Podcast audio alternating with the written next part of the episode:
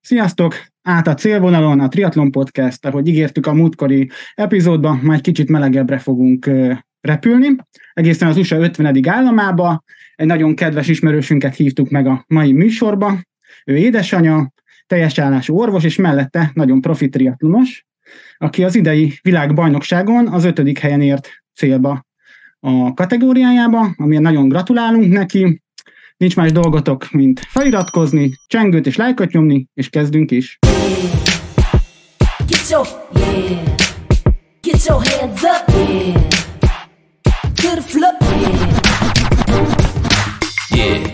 Szia srácok, hát üdv újra itt!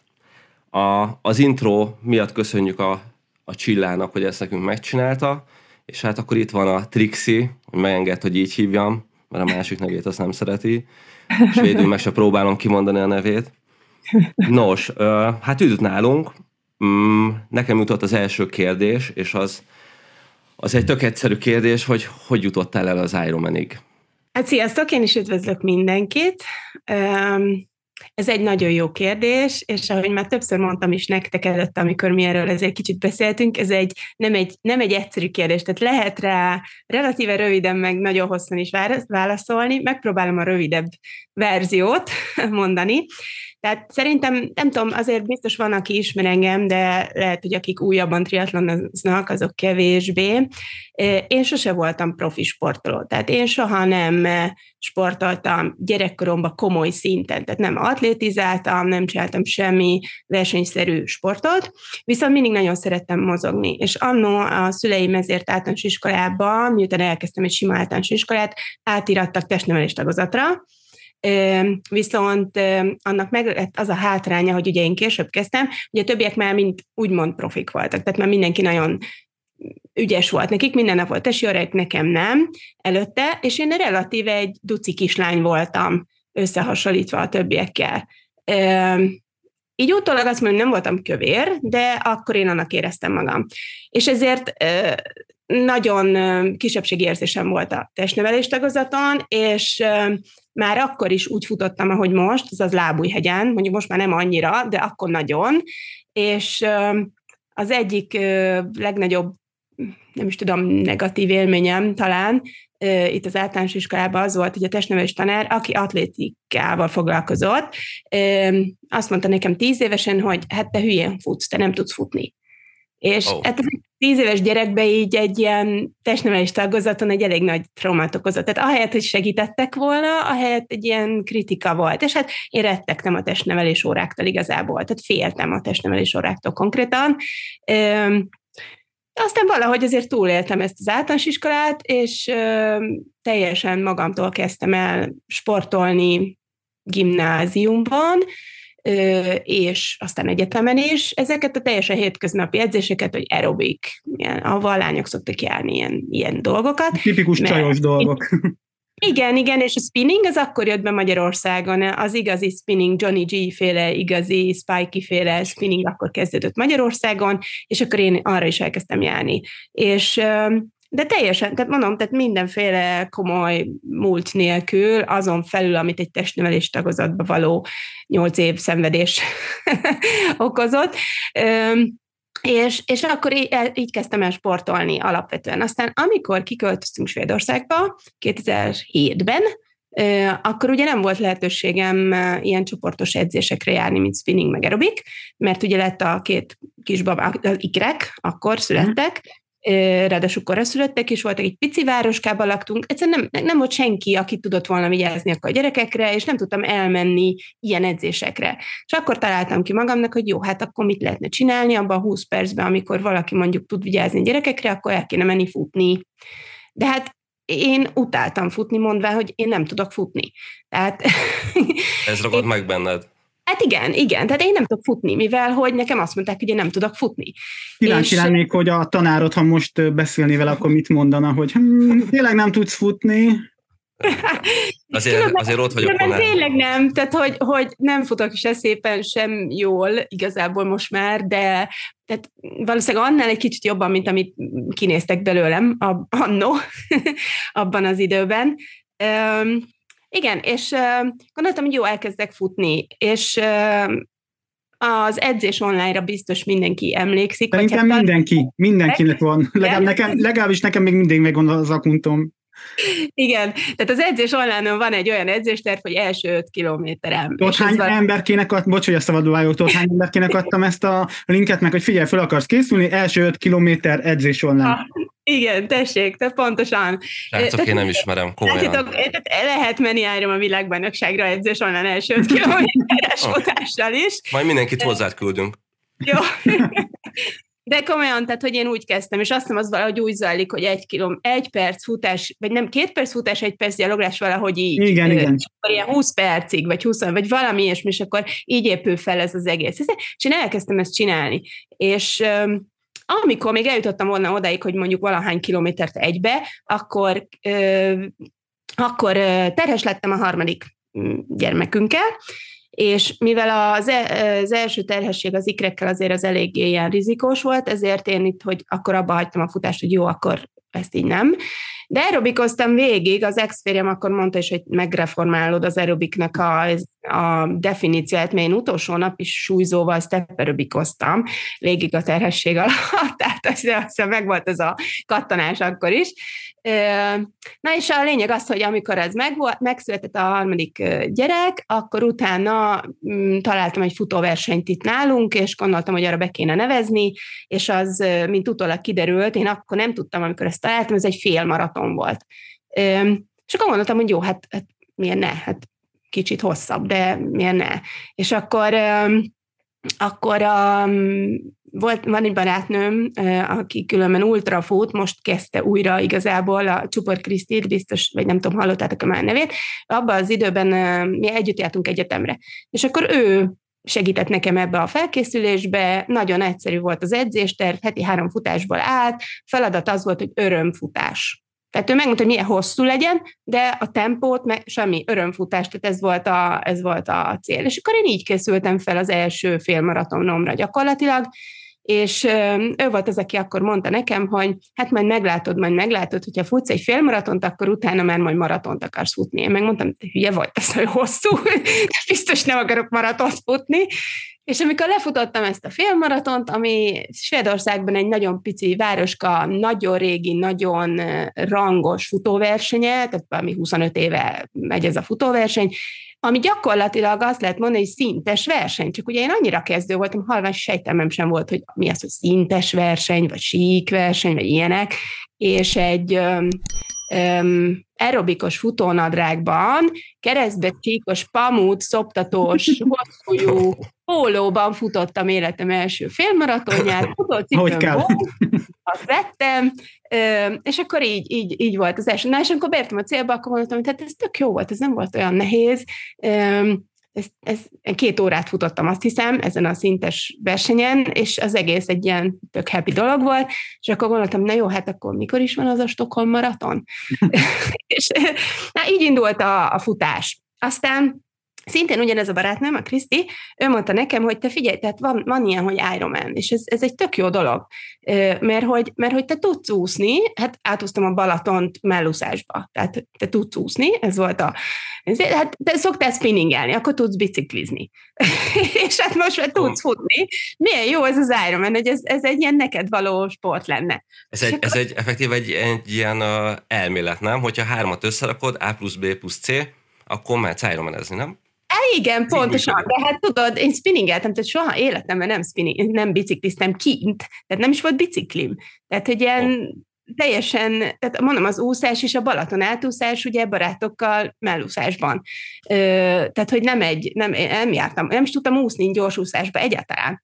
Ö, és akkor ezt ö, így felvetette nekem, és én megmondtam, ó, hát ez tök jól hangzik, nagyon jó, hát talán majd negyven éves koromra egyszer megcsinálom ezt, ez milyen jó dolog. És ugye miközben kiköltöztünk Svédországba, uh, itt van egy olyan versenysorozat, hogy en svensk klassiker, aminek az a neve, hogy egy svéd klasszikus magyarul, ami négy különböző sportból áll, négy különböző verseny, amit tizenkét naptári hónapon belül kell megcsinálni. Tehát nem egy év, uh, hanem bármelyikkel kezdhetsz, és onnantól kezdve ugye tizenkét hónap. Uh, és akkor uh, azt mondhatod, hogy teljesítetted ezt. Most ez áll egy... Uh, egy úszásból, ami közép, Közép-Svédországban van, egy folyóban, három kilométer, két kilométer árral, egy kilométer árral szemben. Gondoltam, hát ezt tudom, mert mellúszásba le tudom úszni, rövidebb, mint a Balaton, átúszás, így van, jó, ez mehet. Ö, aztán van háromszáztíz, akkor háromszáztizenkettő kilométer volt bicikliverseny, ami körbe Svédország második legnagyobb tava körül, körül van. Tehát, mint hogyha mondjuk a Balaton, csak ugye száz kilométerre hosszabb a dolog, ami egy hatalmas nagy tömegsportrendezvény, azt lehet mondani, körülbelül ötvenezren rajtolnak rajta, és vannak a nagyon profik, akik nagyon-nagyon-nagyon x időt mennek, bolyba természetesen összedolgozva, stb. Meg a szomszéd néni a bevásárló bicikliével, egyszerűen mondott, tényleg, tehát bárki mehet. Annyi, hogy elektromos bringával nem mehetsz, de különben bármivel mehetsz. És tényleg ez egy nagyon-nagyon-nagyon felkapott dolog, és nagyon sokan csinálják minden évben. Na, ez a második lépése ennek a dolognak. Ezt is tudtam, hogy te biciklizni tudok, tehát azzal nincsen gond, csak sokáig fog tartani. Tehát, hogy így ja, ennyi. És akkor a harmadik az a, a futó, futás, az egy harminc kilométeres, hát terepfutó versenynek mondanám Stockholmban, Stockholm egyik szigetén. Az igazi terepfutók azt mondják, hogy ez nem terepfutás, de egy aszfaltos futónak ez azért szóval mégis erdőbe van, mégis csak föl le kell futni, de hát azért elég egyszerű ösvényen, tehát nem, nem az az igazi klasszikus, mondjuk ezért, ezek a nagy trail versenyek. És a negyedik, az pedig egy sífutó verseny, az a kilencven kilométeres Vasa sífutás, amiről talán már hallottatok, nem tudom, az egy nagyon, nagyon verseny szintén. Hát ez az egyel volt az a problémám, hogy hát jó, jó, hát nem tudok sífutni, mert hogy Magyarországon az nem egy divatos dolog, tehát aki tud síelni, az általában szlalom síelni tud, nem sífutni, mert nem, nem egy elterjedt sport, de gondoltam, hogy jó, hát ezt meg lehet tanulni biztosan. És amikor, amikor futottam, lefutottam az első maratont, akkor kitáltam, na jó, akkor, akkor megcsinálom ezeket a versenyeket. Vettem egy országúti biciklit, egy trek országútit, ö, elmentem kb. háromszor biciklizni, ilyen ötven és nyolcvan kilométereket, és akkor mondtam, jó, akkor jöhet ez a, ez a, ez a bicikli verseny. Ez már sima liba.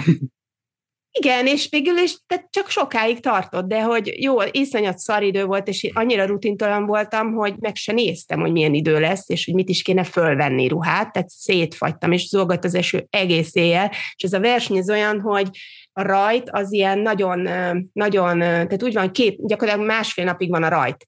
Tehát így tíz másodpercenként, vagy tizenöt más, most már pontosan nem tudom, rajtol mondjuk öt ember. Tehát egész éjjel folyamat, egész nap folyamatosan van a rajt, és az én rajtom az valamikor este kilenckor volt, tehát azt jelentett, hogy, hogy úgy kezdtem, hogy egész éjjel bicikliztem. A profik, akik ilyen időre mennek, azok reggel indulnak, és akkor délután célba érnek, tehát ők így sokkal gyorsabban mennek.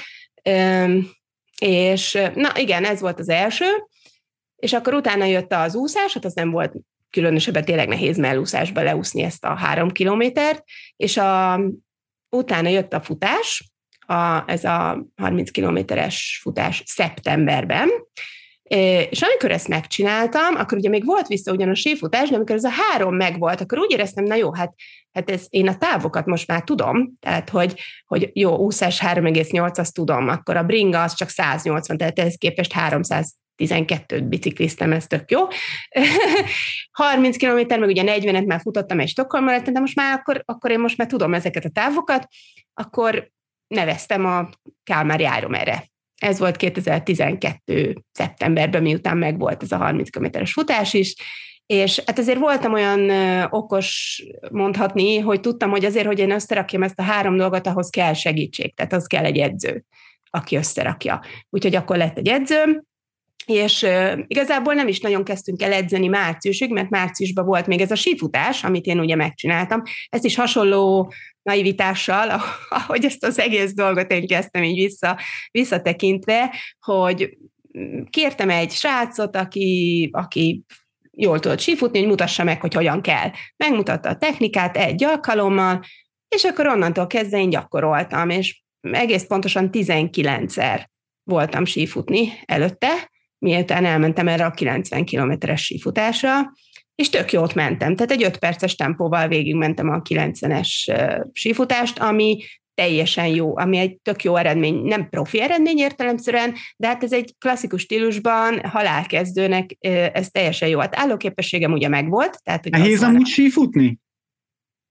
Nem nehéz alapvetően, a technikát meg kell tanulni, hiszen nem nehéz. Aki korcsolyázni tud, azt szerintem biztos, hogyan tud sífutni is.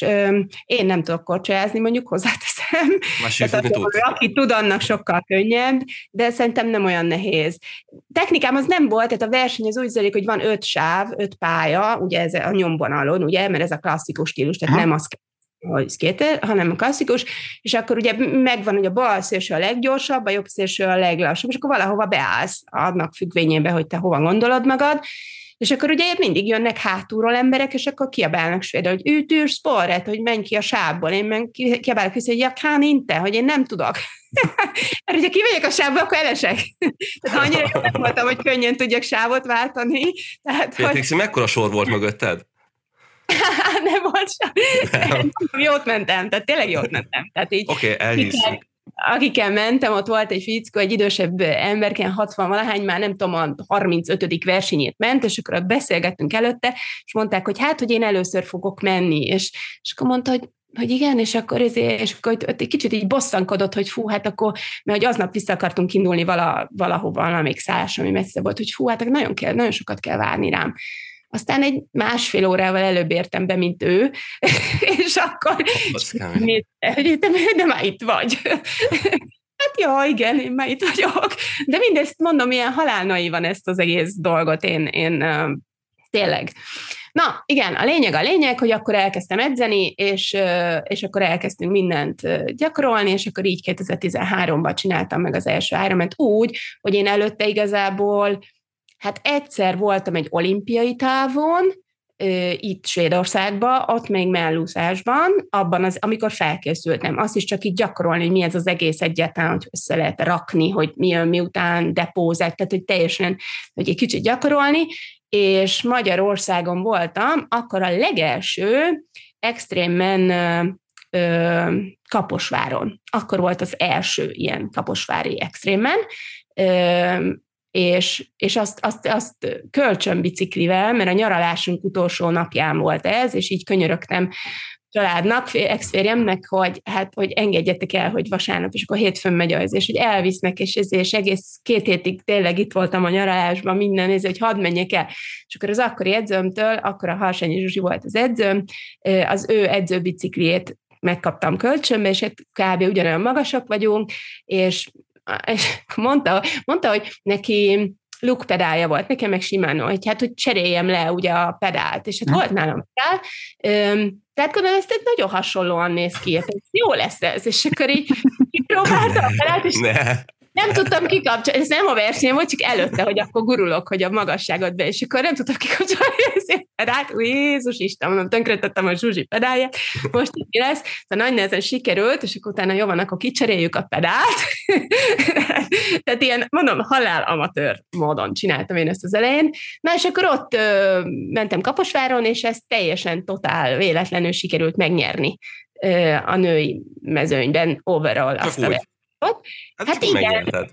igen és egyben megnyered. Nagyon uh, amatőr módon mentem. Tehát én ott meggondolom, hogy azt mindenki mondta, jó, hát ezer szint van benne, hogy ez milyen sokat bringe. Én meg így mentem, lehet, hogy meg is le se tudom tekerni, hát sosem nem is tudom, mi az, hogy ezer szint. Tehát így teljesen halál izért. És aztán um, sikerült megnyerni, és akkor ott mindenki így nézett, és... Um, és a Juhász Ágika, a, a, akkor ő még nagyon sokat versenyzett, és és őt megvertem ott, és azt sem tudtam, hogy ő kicsoda különben, és senkit nem tudtam, semmit nem, honnan tudtam volna, tehát, hogy teljesen mondom, ilyen naívan, és akkor mindenki mondta, hogy jaj, hát az Ágit megverted. Igen, hát, hogy ilyen teljesen ilyen, mondom, ilyen naívan. Na, a lényeg az az, hogy, hogy ez a két versenyen volt az első Ironman előtt, aztán ami Kálmárban kétezer-tizenháromban, tehát konkrétan tíz éve volt az első Ironman, amit csináltam. Tehát gyakorlatilag ez az útam nagyjából így próbálhozanzásítva. Trixi, én azt látom benned, és most nehogy megsértő, hogy, hogy te csak tudod, hogy ott van előtted, hm, jó, hát akkor, akkor most ez lesz. Szóval nem, nem agyaltál sokat rajta, hogy hm, Ironman, jó, nyomjuk. Nem. Tehát nekem soha nem volt az, hogy én valamit ne tudnék megcsinálni, amit akarok. Tehát én soha nem éreztem azt, hogy én, én egy-egy, hú, hát ez mekkora nagyon nehéz. Tehát nagyon csodáltam mindenkit, aki Iron Man csinált, és olvastam róla, és, és, és tényleg el voltam ájulva, hogy ez mekkora nagy dolog, de soha nem volt kétségem afelől, hogy én ezt, ha akarom, meg tudom csinálni. Általában úgy az életben nem szokott befelől kétségem lenni, és aki ismer, azt tudja, hogy amit én akarok, azt megcsinálom. Tehát ez nem, nem szokott soha kérdés lenni, de ahogy csináltam akkor, tehát azt mondom, hogy ilyen nagyon naívan, aminek megvolt a maga, maga jó oldala is, pont ez, hogy abszolút, tehát tényleg csak az öröm kedvéért, meg azért, hogy ez egy milyen jó dolog, és milyen, milyen tehát nem, nem volt benne semmi kényszer, semmi teljesítménykényszer, semmi elvárás magam felé, azon felül, hogy ugye megcsinálom a, az edzést, meg a versenyt. Üm, igen. És nem volt jobb úgy edzeni, hogy tényleg örömre, nem pedig úgy, hogy na már most ezt megint meg kell csinálni, ez a feladat. Én legalábbis mindig így vagyok vele, jó, ugye nem vagyunk egy kategória, de én régebben tök szerettem azt, hogy elmentem futkároztam, tök jó volt, elmentem bringázni, nagyon jó volt, most meg ah, mit csipog az óra, ezt kell futni, vagy azt kell tekerni.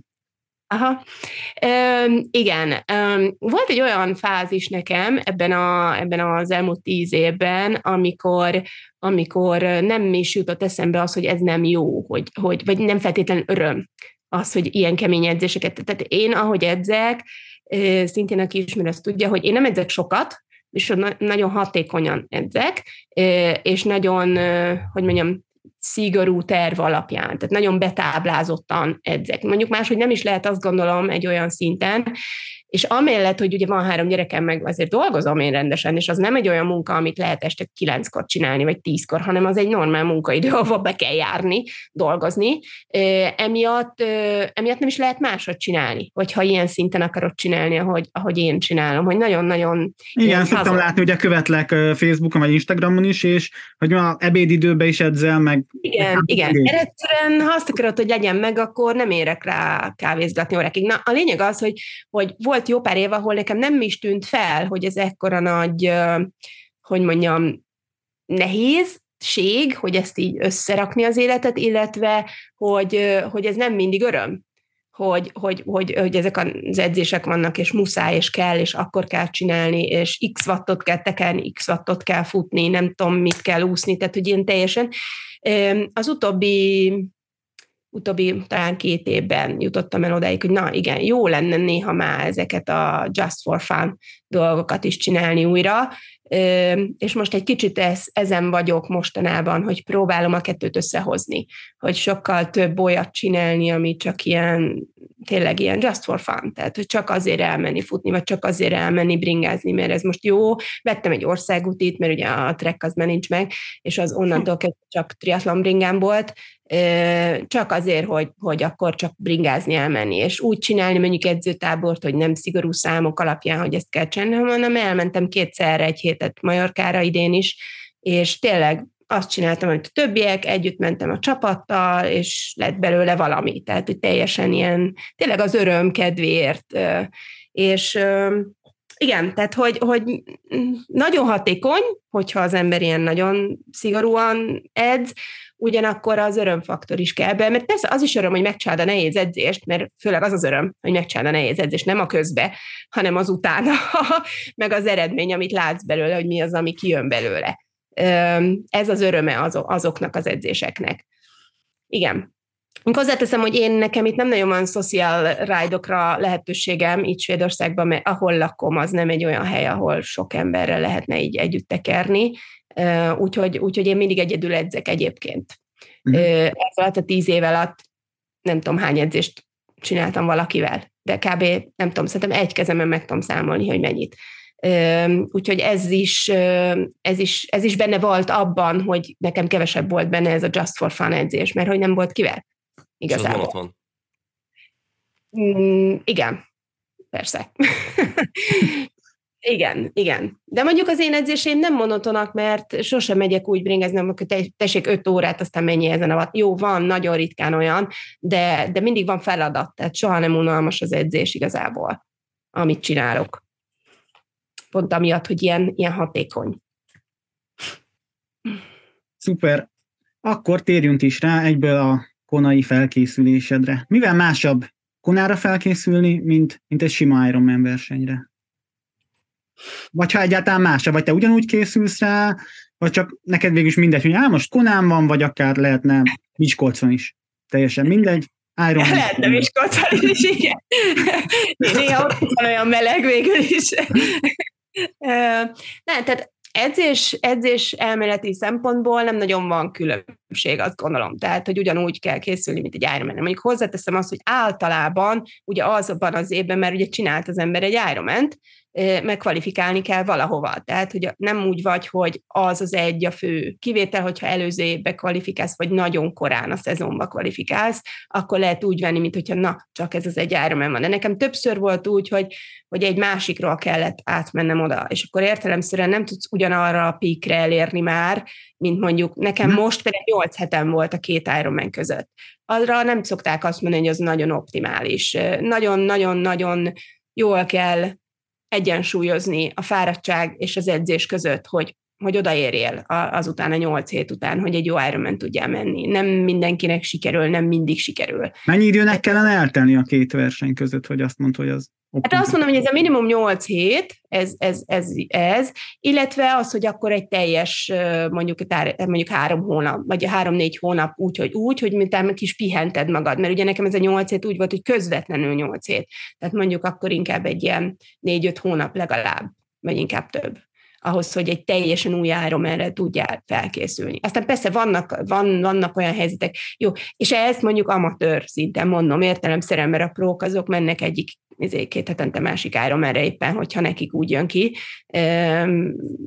Persze ott sem mindenki, de, de nekik ezért egy sokkal nagyobb edzés mennyiségük van, és sokkal több idejük van kipihenni azt, a, azt az edzés mennyiséget. Meg eleve a lódjuk sokkal magasabb, mint mondjuk az enyém. Hát, akik ezt csinálják, őknek nincs, nem mindenkinek van civil munkája. Így van. Szóval te is hát... dolgozol, én is, Tomi is. Tomi? Igen. Ja, van, csinál, ugye? Próbál dolgozni. Szóval edzés elméletileg úgy olyan szempontból nincs nagy különbség, hogy ugyanúgy megvannak azok az edzések, amiket az ember megcsinál oda, hogy most akkor Kona. Nagyjából hasonlóan zajlik, mint egy bármelyik másik Ironmanre. Ami különbség az inkább az, hogy e, ott, ugye ez októberben van, amikor Svédországban nincs jó idő, tehát, hogy többet, mondjuk én eleve nagyon sokat edzek görgön, tehát azt mondom, hogy kilencven százalékot görgön csinálok, mindig, nyáron is. Egyszerűen azért, mert sokkal hatékonyabb, időhatékonyabb, illetve a, ezeket a key edzéseket, vagy kulcsedzéseket, amikor nagyon magas intenzitáson mondjuk teker az ember, sokkal könnyebben megcsinálni, nem kell hozzá közlekedni, nem kell az autókra. Nem kell figyelni az autókra. Igen, nem kell megállni, nem kell izé, benne mondjuk a három perces intervallot kellős közepén megállni, mert nem tudom, kereszteződés van. Vagy, illetve azért, hogy azokhoz sokszor olyan sebesség is társul, ami, ami azért már nem egyszerű tényleg közlekedni vele, tehát nem csak szimplán mész valamilyen, hanem nagyon gyorsan, és nehéz figyelni arra, hogy tartsd a bringát, ne menjél félre, odafigyelj, tehát hogy ezért... De a hosszúakat is. Na, a lényeg az, hogy, hogy, hogy csak annyi a különbség, hogy ilyenkor azért szoktam többet bent edzeni, melegebben mondjuk, hogy mondjuk befűtök egy kicsit ilyen hősugárzóval, vagy valamivel, ventilátorral, párásítóval, hogy egy pár, pár ilyen edzést azért szoktam csinálni előtte. Ennyiben más, azt gondolom. De hogy különben, különben nem. Nincsen más, ami speciálisá tenni.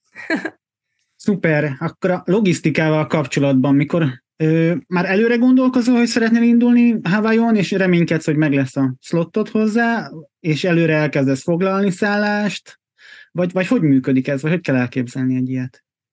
Hát mondjuk azt mondanám, hogy vegyük két részre a mostani állapotot, meg a régi kvalifikációt. Most azt láttuk, hogy mindenki bekerült, aki akart. Igen, tehát hogy igen. Én nem tudom, ez gyakorlatilag nem nehéz. Akinek van pénze, és akar, és jól választ egy versenyt, az el tud menni Hawaii-ra. Legalábbis nő, női, női most mm. szempontból mondom, férfiben is könnyebb lett szerintem sokkal, de, de női szempontból mindenképpen. Ennek amúgy tehát, bocs, mi lett az oka, hogy ennyire megváltozott a, a, a rendszer? Az lett az oka, hogy eddig ugye volt kétezer-ötszáz ember azon a, ott Hawaiion, kétezer-tizenkilencig, az volt az utolsó, tehát kétezer-ötszáz nagyjából, annyi fér el azon a móló, nem fér el több ringa. ennyi. Tehát egyszerűen nem fér el több. Ebből kb. hatszáz volt a nő. Most van egy saját versenyünk, max. kétezer-ötszáz limittel. Aha. Tehát ez a különbség. Most van ezernégyszáz plusz hely. Durva. Ez a nagy igen. különbség. Tehát a nőknek. Ez egy külön pod lenne, különben ez egy külön podcast lenne, hogy, hogy erről beszéljünk, hogy ez hogy alakult, meg mint alakult. Jó, ez mi ez benne az... vagyunk, hogyha ráérsz valami. Simán, simán, hogyne. Jó. Na, de visszatérve arra, hogy én hogyan szoktam csinálni, tehát régebb, tehát amikor az első alkalom, amikor én kvalifikáltam kétezer-tizenötben, akkor nem tudtam elmenni, mert kisfiamnak balesete lett, és nem tudtam elutazni aznap, amikor ment a repülő.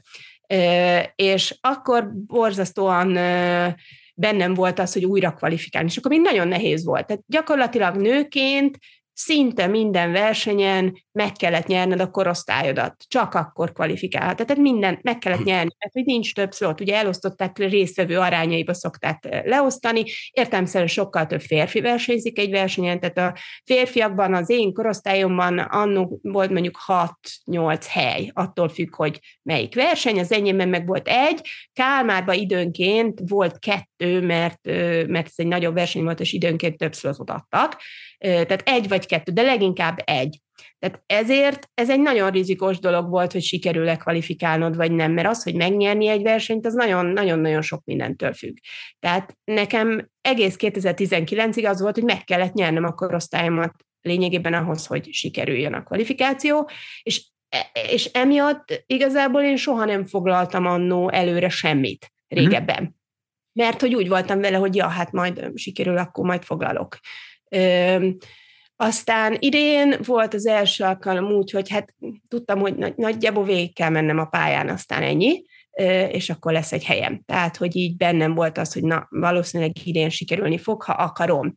Abban nem voltam teljesen biztos, hogy akarom, ö, de, de, de tudtam, hogy ha végigmegyek, akkor ez sikerülni fog. És hát sikerült is, mint ahogy idén Kálmár volt az elmúlt tíz év. tíz év Kálmárnak a tíz éves jubileum is volt idén. Tehát a tizedik Ironman csinálták Kálmárba, a kettőt kihagytak a Covid miatt, ugye, tehát tizenkét éve megy a verseny, csak kettő kimaradt. És az elmúlt tizenkét évből a legrosszabb időjárás volt, ami csak lehetett Kálmárban. Én azt szoktam mondani, hogy ez egy tökéletes verseny, ide kell jönni, ez egy sík verseny, pé bé, legjobb, izé, na igen, hát ez idén nem olyan volt. És ö, ö, lett egy defektem a bringám, és harminc percet álltam a bringán. Durva. És még így is, így is. Hát így úgy, a végén lettem, úgy lettem második, hogy első voltam a futáson, és volt egy leányzó, aki valahonnan az ötödik, hatodik helyről sokkal gyorsabban futott, amit nem nézett senki nekem a trackeren, és nem tudtam.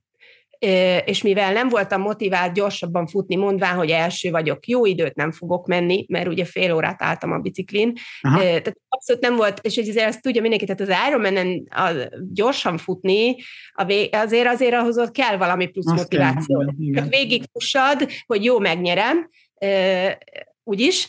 Az egész más, mint hogy na hát kéne futni. Tehát tudtam volna futni, ha tudom, hogy gyorsabban kéne futni, de hát nem tudtam, és ezért nem, és ezt megtudtam, akkor már hiába gyorsítottam, túl késő volt, és akkor így másfél perccel lettem második, úgyhogy gyakorlatilag harminc percet álltam a bringán, tehát hogy, hogy, ez, hogy tényleg, tehát hogy sokkal könnyebb kvalifikálni, és persze nem csak én első-második helyre, hanem ahonnan legördül a hely, nem tudom, szerintem Kálmárban, ugye ez az utolsó verseny, kvalifikációs verseny, az az évi világbajnokságra, augusztus huszadika, tehát mindig augusztus végén van ez, Koppenhágával egyetemben, tehát mindig ugyanazon a hétvégén van ez a két verseny, és szerintem a feleszlott megmaradt a, a nőknek, tehát hogy nagyon sok. Úgyhogy idén foglaltam szállást előre, valamikor februárban, illetve az is hozzájárult, hogy tavaly, amiatt, hogy ugye Covid miatt nem volt Hawaii két évig, illetve háború, energiaválság, infláció, stb. Borzalmasan drága volt a, a tavalyi, tavalyi kona. De hát régebben tavalyi... is drágább volt, vagy csak most emelkedett meg ennyire? Most emelkedett meg nem. Hát régen sem volt olcsó, azt persze nem olcsó Hawaii-ra menni, értelemszerűen nem olcsó, de most azt mondom, hogy körülbelül négy-ötször annyit fizettünk tavaly, mint előtte. Hasz. Hogy ez már tényleg rengeteg, rengeteg. Igen. Idén nem volt annyira rossz. Tehát ugye amiatt, hogy, hogy most már azért egyszer volt, illetve nem hatezer ember volt ott, mint tavaly, mert ugye tavaly versenyeztünk két napot, és mind a két nap kétezer-hatszáz kétezer-ötszáz ember versenyzett, plusz az összes hozzátartozó ott volt, ugye. És ez a Kona, az egy pici kis városka, nagyon pici, tehát hogy, hogy egyszerűen nincs kapacitása ennyi emberre, illetve hát az értelemszerűen, akik ők turizmusból élnek, tehát Hawaii turizmusból él, értelemszerűen be akarták pótolni az elmúlt két év veszteségét ilyen szempontból. És hát, tehát a végén olyan árak, akik tavaly Kámárba kvalifikáltak, azok olyan szállásokat találtak csak az interneten, hogy ezerötszáz dollár per éj. háromszázas dollár az tök jó, nem? Vagy mennyi? Nem tudom most mennyi a dollár. Na, vagy nem tudom mennyi volt éppen, amikor ez volt, tök de tök mindegy. mindegy. Tök mindegy. Hát, nagyon durva. Nem, nem azt nem szorolsz.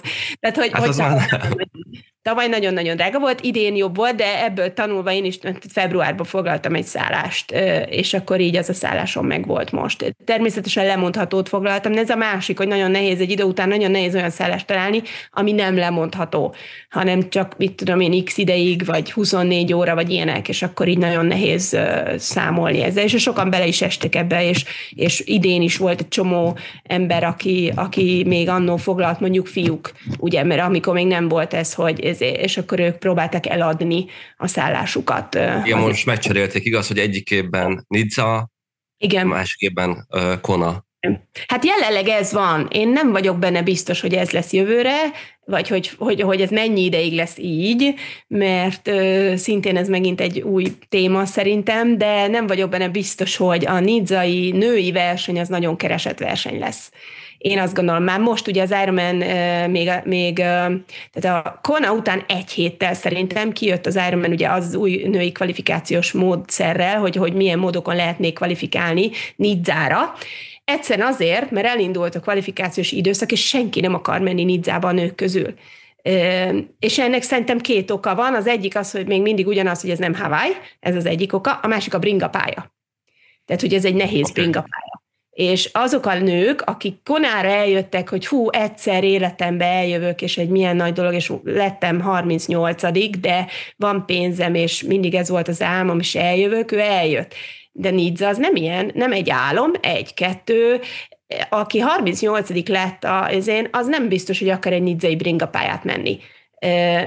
Úgyhogy, úgyhogy na, sokkal kevesebb a kereslet, úgyhogy most így kitaláltak már háromféle kvalifikációs módot, hogy hogyan lehet még kvalifikálni Nizzára nőként jövőre, de én nem vagyok benne biztos, hogy ennek ellenére, mivel én sem fogok élni egyik móddal sem, talán a harmadikkal nem tudom még, de, de ettől nem lett senki számára szerintem vonzóbb, amit ők kitaláltak, és nem vagyok benne biztos, hogy az Ironman meg fogja tartani ezt a, ezt a két helyen, vagy legalábbis ezen a két helyen lévő világbajnokság rendezést a továbbiakban. De hát ezt majd kiderül. Igen. Szerintem én is úgy gondolom, hogy a, a vé bé az, az a Kona. Szóval, hogy, hogyha kicsit benne vagy így a triatlonos világban, már szerintem a másik hónap után, vagy két hét után is azt volt, hogy minden triatlonos azt mondja, hogy Kona, szerintem vannak ott a helye. Igen. Pont. Igen, igen, igen. Én is így vagyok, tehát így, ha én, én Kona, tehát most már így elgondolkodtam, tehát először is azt mondom, hogy Nizzába, sosem megyek Nizzába, minek menjek Nizzába, az nem Kona. Most egész más szempontok miatt, ha elmegyek, akkor elmegyek Nizzába, de semmi köze ahhoz, hogy az a világbajnokság és Kona. Tehát, hogy nem azért, mert hogy világbajnokságra mennék. Tehát nekem is az a világbajnokság, és szerintem mindenkinek, aki egyszer volt ott, annak. De ikonikus hely, még szerintem annak is, aki nem volt ott, nem? Hát igen, de főleg annak, aki volt ott versenyezni szerintem, mert most így turistának nem mondanám azt, hogy ez a világ leggyönyörűbb helye, van nagyon sok szép hely ott, tényes való, de turistaként, tehát amikor én először oda mentem, és ö, ott a városban mentem, ez Kona? Tehát, hogy én értettem, hogy miért akkora nagy szám ez. Tehát, hogy, hogy, de nem attól nagy szám, tehát, hogy nem attól, hogy milyen a város, vagy milyen a, milyen a pálya. Tehát ennek a múltja van, ennek a, enne, ez a tradíció. Tehát ez, így van. Igen. Tehát, hogy... Ugye, Trixia, a, a verseny előtti programokról tudsz néhány szót mondani? Mm-hmm. Meg, hogy mondjuk így a becsekkolás, a többi, azt gondolom lehet, hogy ugyanaz, mint a többi Ironman-es brandes versenyen, vagy tudsz mondani olyat, ami Hawaiion más, mint, mint a igen. többi versenyen? Mindenképpen. Tehát eleve az egész verseny, az egy verseny hét, az egy hét. Tehát nem úgy van, hogy csütörtököntől lehet mondjuk regisztrálni, mint általában szokott. Egy szombati Ironman általában csütörtöktől tudsz regisztrálni, és onnantól van nyitva az Athletes Garden, az Athletes Village, mindenféle. Na itt egy héttel előtte kezdődik a banzai, és Hawaiion konkrétan úgy, hogy vasárnap van egy úszóverseny, amikor leúszhatod az egész pályát. És oda bárki nevezhet, nem is muszáj nevezni, akkor is leúszhatod, mert senki nem küld ki a tengerből, hogy ne ússzad le, de lehet nevezni, és akkor érmet kapsz, medált kapsz. A prók szinte mindig szokták úszni, nem az összes, de legtöbb pró le szokta úszni, és tényleg bárki úszhat, fiú, lány, tök mindegy, bárki, és van, aki, van, aki Hawaiion lakik, és, az, és úszik, mert ő szokott ő ott úszni. De ugye értem szerint versenyzők, hozzátartozók, nekem a barátnőm, meg a férje úszták, amikor ott voltak velem kétezer-tizenkilencben, és nagy élmény volt nekik, hogy ők is a, az Ironman pályát leúszhatták. Na ez vasárnap, ez így kezdődik, tehát ez mondjuk egy különlegesség szerintem. Első évben, amikor mentem, akkor nem tudtam még erről, és, vagyis hát tudtam, de, de nem értünk úgy oda. Tehát, hogy, hogy én pont egy nappal később értem, és akkor nem tudtam úszni, de azóta mindig úsztam én is. Aztán az egész dolog minden előbb nyit meg, tehát a nevezni már azt hiszem, hogy tehát a karszalagodat már kedden azt hiszem átveheted, rajcsomaggal együtt, rajcsomag nagyobb, sokkal több minden cuccot kapsz bele, mint, mint egyéb versenyeken, mindenféle ilyen, nem tudom, géleket, csokikat, akármiket. Kapsz mindig egy törölközőt, az is benne van már a rajcsomagban, egy ilyen nagy Hawaii az, az, az évi törölköző.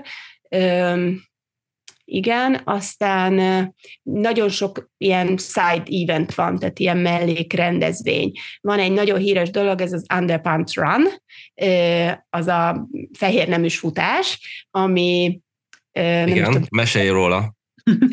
Reggel szokott lenni, nagyon jó papa dolog különben. Az eredet, nem akarom rosszul mondani, de én úgy tudom, hogy az az eredet ennek az egésznek, hogy annó, amikor a triatlonosok hetvennyolc után elkezdték elfoglalni, minden évben először Honolulu, aztán ugye, amikor átköltözött Hawaii-ra, Konára, akkor azt, akkor ugye hát kisportolt atléták, egyszál speedos, ahogy hívják az úszogatját, tehát fecskében, rohangáztak a városba, ide-oda, be a boltból, ki a boltba, étterembe beülni, és tehát ez a helyieknek nem tetszett, tehát mert értelemszerűen az ő kultúrájukat ez sérti, hogy te gyakorlatilag mesztelenül sétafikálsz a városban, és azt hiszem, hogy ennek kapcsán lett egy ilyen tiltakozó futás, hogy ezt ők találták ki, hogy akkor tiltakoznak ezzel, és ezért a városban itt a fő utcán futottak protestálás név, címén, és én azt hiszem úgy tudom, hogy aztán az Ironman ezt, ezt mellé állt eze, mellé, és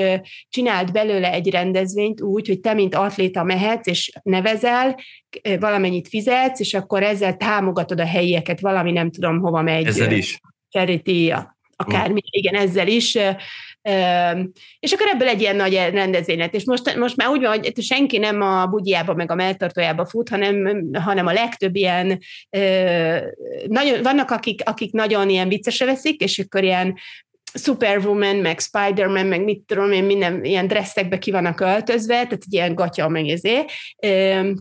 Erről szoktam csinálni képeket is, mert nagyon viccesek néha, és akkor van, akik pedig ugye, vannak ezek a cégek, az út, a különböző ezek, a, a, akik a ruhamárkákat csinálják, és ilyen csapatjai vannak, én is voltam, meg vagyok több ilyen csapnak, min, csapatnak minden évben tagja, akinek a ruháját én is reprezentálom.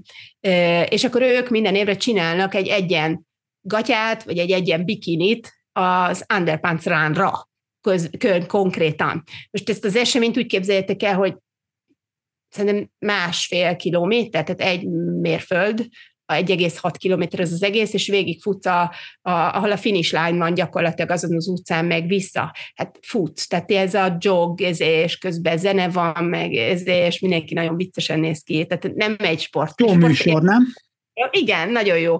Nagyon vicces, és akkor gyerekek futnak, nekem is mindig jöttek, vagy volt eném, amikor jöttek a gyerekeim, tehát ez egy ilyen nagyon jó pofa dolog. Ez, ez egyik legviccesebb dolog, az nem is tudom melyik évben volt, hogy a srácnak a hátán fölírta, hogy I am single, this is my number. ez, ez, ez, ez, ez aranyos volt. Igen, és akkor életem szerint kisportolt férfiak, nők ott futnak, tehát így látványra sem rossz az egész, amellé, hogy viccesen, viccesen néz ki. Szóval van egy ilyen esemény, akkor uh, aztán van egy öt kilométeres futóverseny is, amire szintén lehet nevezni. Ezen mondjuk nem voltam soha, mert értem szerint nem fog öt kilométeres futóversenyre menni verseny előtti három napban, uh, de van egy ilyen is. Aztán uh, van, uh, milyen rendezvények vannak még ilyen... ilyen um, a kávézás. Ja, igen, akár így van, ahogy yeah. mondtad pontosan. De az is a verseny hetében mindig úgy van, hogy ugye a pálya az, pályán valahol kint van egy hajó, ami ilyen coffee boatnak hívják, tehát kávéhajó, ahol kona kávét lehet inni. Tehát oda te kiúszol, és ott kapsz egy kis ezébe a kis kávét, ott vannak ilyen kis gumibigyók, azon tudsz így ücsörögni, és isz- iszogatod, a, iszogatod a kávét, amennyit akarsz, ahányszor. Jó a kávéjuk? Nagyon jó. A kona kávé az nagyon jó, tényleg nagyon finom. tényleg jó. Minden évben próbálok hozni haza, de egyre súlya van, meg ára is van, úgyhogy valamennyit szoktam hozni, de igen. Hmm. Ez is egy nagyon jó pofa dolog, és akkor a fotó. Ráadásul ott, ott, ott kérsz, akkor barátaiddal lefotóznak, lefotóznak víz alatt, nekem most idén lett egy tök jó ilyen underwater úszó képem ott, amikor ott úsztam. Tehát nagyon jó pofa dolog ez is. És akkor minden reggel ott van kint a hajó, x-tól x óráig, szinte mindenki akkor úszik, amikor a verseny rajtja van egyébként, és akkor különben nyugodtabb is egy picit a víz általában, mert hogy különben soha nem nyugodt a víz, tehát Konán nincsen sima víz, ez mindig hullámzik, tehát nem egy, láttam egy, sose voltam Nagyatárdon, de láttam közvetítéseket, tehát Nagyatárd az ilyen, izé, úszod a feszített víztükör. Igen, igen, igen. Bányató, hullám, igen. Semmi, még a fújaszél akkor sincs. Igen, tehát Kona azért az nem ilyen, tehát, de reggel mindig egy kicsit jobb, általában egy kicsit jobb, ezért mindenki reggel úszik. Igen, és akkor emellé még azért azt elmesélném, hogy van egy-két olyan dolog, amit szerintem nem sokan tudnak, hogy az Ironman oldalán fenn is, fenn is van, hogy vannak ilyen teljesen ilyen helyi, helyi rendezvények, hogy például van, van ilyen, hogy elmehetsz ilyen ö, ö, loa készítő, napra, egy pár óra alatt megtanítják neked, hogy hogyan kell fonni, vagy ez a virágfüzér, ugye ez a tipikus, hogy ezeket hogyan csinálod, teljesen ingyenesen. Akkor volt egy olyan, tavaly a gyerekekkel voltunk, hogy ugye az a főhotel, ahol ez az egész verseny mellett van egy főhotel, ott lakik az egész Ironman szervező bizottság, meg mindenki, aki, aki benne van, meg a próknak nagy része is ott szokott lakni, nem mindenki.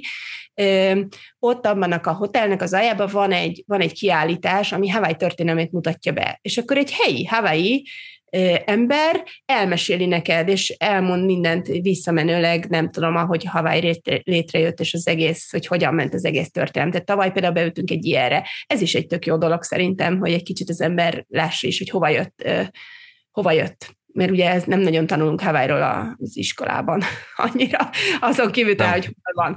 Um, igen, és akkor emellé meg minden, minden cégnek vannak ilyen saját kis dolgai. Van egy, van egy nagyon nagy athlete village van, tehát ez az, ez az, ami a legnagyobb a világon, tehát a vásár, tehát ahol, ahol minden kiállító jön, és minden cuccot lehet venni, és rengeteg dolgot kapsz ajándékba, tehát ö, osztanak sapkákat, kulacsokat, frissítő any- dolgokat, rengeteg mindent, hogyha ott mész, akkor bármit adnak. És természetesen rengeteg termék van, amit tudsz venni. Idén egy kicsit nekem ez más, tehát idén azért ez is egy kis különbség volt, hogy voltak olyan kiállítók, amik mondjuk nem jöttek el, és szerintem azért, mert ez egy lányverseny volt. És azt gondolták, hogy a lányok kevésbé érdeklődnek. Például nekem tönkrement a es er á em blipboxom, tehát a, a, az a irányító egysége a es er á em elektromos váltójának gyakorlatilag, az nekem egyik pillanatra a másikra verseny előtt egy héttel elromlott. edzés közben nem fixi módba kellett hazatekernem, nem voltam nagyon happy, de nem is attól, hanem leginkább attól, hogy hogy fog így versenyezni. És például nem volt SRAM kiállító a versenyen. A bringaboltba kicseréltek, tehát nem volt gond, csak gondoltam, hogy akkor a garanciámat rögtön a SRAM-nál meg is kéne beszélnem, és nem volt SRAM kiállító, csak Shimano például. Hát előtt le kell vonni a logikus következtetést, ugye, hogy mivel kell hát menni. Hát Simanót kell jövőre. Való, és nem szponzorálnak minket nagyon még. Nagyon, nagyon, nagyon, ez az első bringám, ami SRAM, és különben nagyon meg vagyok vele elégedve, és nagyon szeretem. Ez volt előtt egy felted, igaz? Igen, egy feltem volt, igen. Egy feltem volt. Szóval, hogy a Sa- Sasi Gabi, én, te, ugye így hárman mondhatjuk, hogy befúr, befúrhatok közétek, hogy én is feltel megyek. Ha, gratulálok, gratulálok. De látszik, hogy te most már kanyonnal mész. Igen, igen. Én nagyon szerettem ha. azt a feltemet, akkor, akkor vettem a... De én, én a Rini, Rini miatt vettem egy feltet igazából, nekem a Rini Calfrey volt a kedvenc triatlonosom, és ne, ő feltelment. És... és ezért vettem gyakorlatilag egy feltet annó, nagyon régen, tizenhétben. És megvan most is a feltem különben, és nem is fogom eladni soha. Nagyon helyes. Ez nekem ilyen eszmei érték, és meg különben tök jó, bárki jön hozzám. Bringát nem adunk el. Még egy tehát... triatlon bringa, és akkor azzal lehet, szoktak velem tekerni barátok, barátnők. Biciklit amúgy sem adunk el, nem? Hát nekem még eddig nem sikerült egyet se eladni. Nem, mm. egyet sikerült, egyet sikerült, nem igaz. Az előző kanyon, egy előző kanyonomat azt nem nagyon szerettem, az úgy valahogy nem nőtt a szívemhez, és azt eladtam. Üm, igen. Szóval kb. Ezek a, az esem. Ja, igen, és most ez a lányverseny keretében nagyon sok még extra, extra ilyen lányos program volt idén. Üm, úgyhogy egy csomó minden van. A becsekkelés az egy kicsit más. A becsekkelés eddig régen mindig úgy volt, hogy amikor te oda mentél, hogy na most akkor bevész a bringával ott, ahol megnézik, hogy sisak, fék, oké, stb. On, ott kaptál egy, egy emberkét, egy, egy segítőt, aki ment veled végig, és akkor ő mutatta, hogy na ide kell akasztanod a csomagodat, itt a bringát, tehát aki így végig kísért. Na most ez tavaly már nem volt a Covid miatt, és idén sem volt, és mondták, hogy ez nem is lesz többet, és szerintem nem csak a Covid miatt nem volt, hanem egyszerűen azért, mert már nincs elég segítő ember szerintem.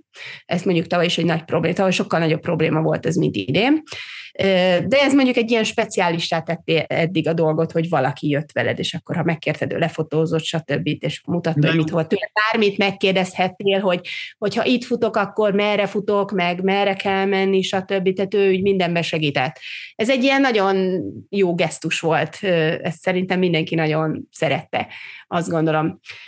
És... igen, a becsekkelés euh, még annyi, hogy az egyetlen egy, tudtommal, az egyetlen egy olyan Ironman Branch verseny, ahol a sisakodat nem a zacskóba kell tenni, hanem rá a bringára. Az összes többi versenyen én, ahol voltam eddig, bárhol az egész világon mindig bele kellett tenni a, a zacskóba a sisakot, itt nem. Ami azért, ezért, mert mindig esik az eső éjszaka, nem mintha nem lenne csuromvíz a hajad az úszás után, de valahogy mindig úgy érzem, hogy ne álljon már a víz a sisakommal, tehát én mindig próbálom úgy fordítani, hogy feje lefele legyen, és ne ázzon, ázzon meg az egész. Üm, üm, igen, talán ennyi. Ja, meg annyi, hogy kapsz ilyen matricákat, azt mindig ráragasztják, tehát ráragasztanak a bringádra, hogy az az évi Ironman világbajnokság is, hogy megnézték, ellenőrizték, mindig kapsz egy ilyen matricát. Nem találtak benne elektromos motort. Ö, igen, hát azt nem nézték meg mondjuk, szerintem én nem láttam, hogy azt megnézte volna valaki, de mondjuk lefotóznak akkor is, amikor mész be bringát, de ezt mondjuk más, az Kálmárban is csinálják, hogy te viszed be, és te viszed ki, tehát te vagy a te, ha. aki aki az Kálmárban is van ilyen, hogy lefotózzák a bring, bringát, meg akivel, aki becsekkel. Üm, más nagyon nincsen szerintem, hogy a becsekkeléssel így... Kö... Ja, de a reggeli procedúra. Ja, meg az, még egy dolog van, hogy megmérnek. Mindig megmérnek. Ü, tavaly, meg idén már úgy volt, hogy előző nap mértek meg. Amikor becsekkeltél és jöttél ki, akkor rá kell állni egy mérlegre, és felírják, hogy hány kiló, vagy hány, mi ez, pound vagy, vagy mi a csoda, nem kilóba mérik, ugye? És ez azért van, hogy amikor, ha bekerülsz a, a sátorba utána, a medical teltbe utána, akkor tudják, hogy, hogy mennyire vagy kiszáradva. A, tehát, hogy mennyire, mert azért itt, azért itt vannak, van, aki, aki, aki bekerül egyszerűen túlmelegedés miatt, meg, meg dehidráció miatt, és akkor tudjanak ezzel számolni. Régen ez mindig verseny reggelén volt, most pedig verseny előtti nap, amikor becsekkelsz. Akkor Mikor van, van a rajt? Hány órakor? A rajt az nagyon érdekes volt idén, mert hat óra... hát nem akarok hülyeséget mondani, húszkor rajtoltak a prólányok, és... Majdnem most sötétben, nem? Á, majdnem, igen. Tehát majdnem. hatkor, Hawaii nagyon-nagyon érdekes, hatkor megy fel a nap, hatkor megy le a nap, és öt perc alatt. Tehát öt perc alatt sötét lesz, és öt perc alatt világos lesz. Tehát ilyen nagyon gyors nap lemente, és mindig hat körül van, hat-hat. Tehát, hogy ez nekem, megmondom őszintén, az első, első Hawaii versenyemen az volt a célom, hogy világosba beérjek a célba. Tehát, hogy ez volt a fő Hawaii célom. Ö, és, na, és tehát hat-húszkor rajtoltak, azt hiszem, a prólányok, és akkor utána, ha minden igaz, akkor a, a, a para, para atléták, tehát akik segítővel atlétiként versenyeznek, és utána pedig egy, úgy van a rajt, hogy korcsoportok alapján van a rajt, ö, és öt percenként, korcsoportonként. Ami különleges a Hawaii pályában, hogy, hogy vízből van a rajt, és egy kicsit be kell úszni, eh, ahonnan van a rajt, tehát nem a szárazföld, kicsit beúszol, mert ugye ott értem kicsit sekély, és eh, az egy olyan, nem is tudom megmondani, száz méter talán, nem, nem tudom, ötven-száz méter között valamennyi, amennyit így be kell úszni, eh, és eh, mindig, amikor az egyik csoport elindul, akkor beengedik a köve, előtte beengedték, a, tehát az egyik csoport kiúszik, beáll a rajt, rajt vonalba, ahol ilyen szörfös fiúk vannak, és így keresztbe mennek előtted, így eveznek így a szörfön, és így, így vannak, és nem engednek. Amikor eldördül a síp, vagy a nem tudom micsoda, akkor így felemelik, így fölülnek, és akkor mehetsz. És utána beengedik a következőt, hogy kiúszik, lebeg, azok beállnak, akkor megint beengedik a következőt. Tehát ilyen nagyon jól megy rajt.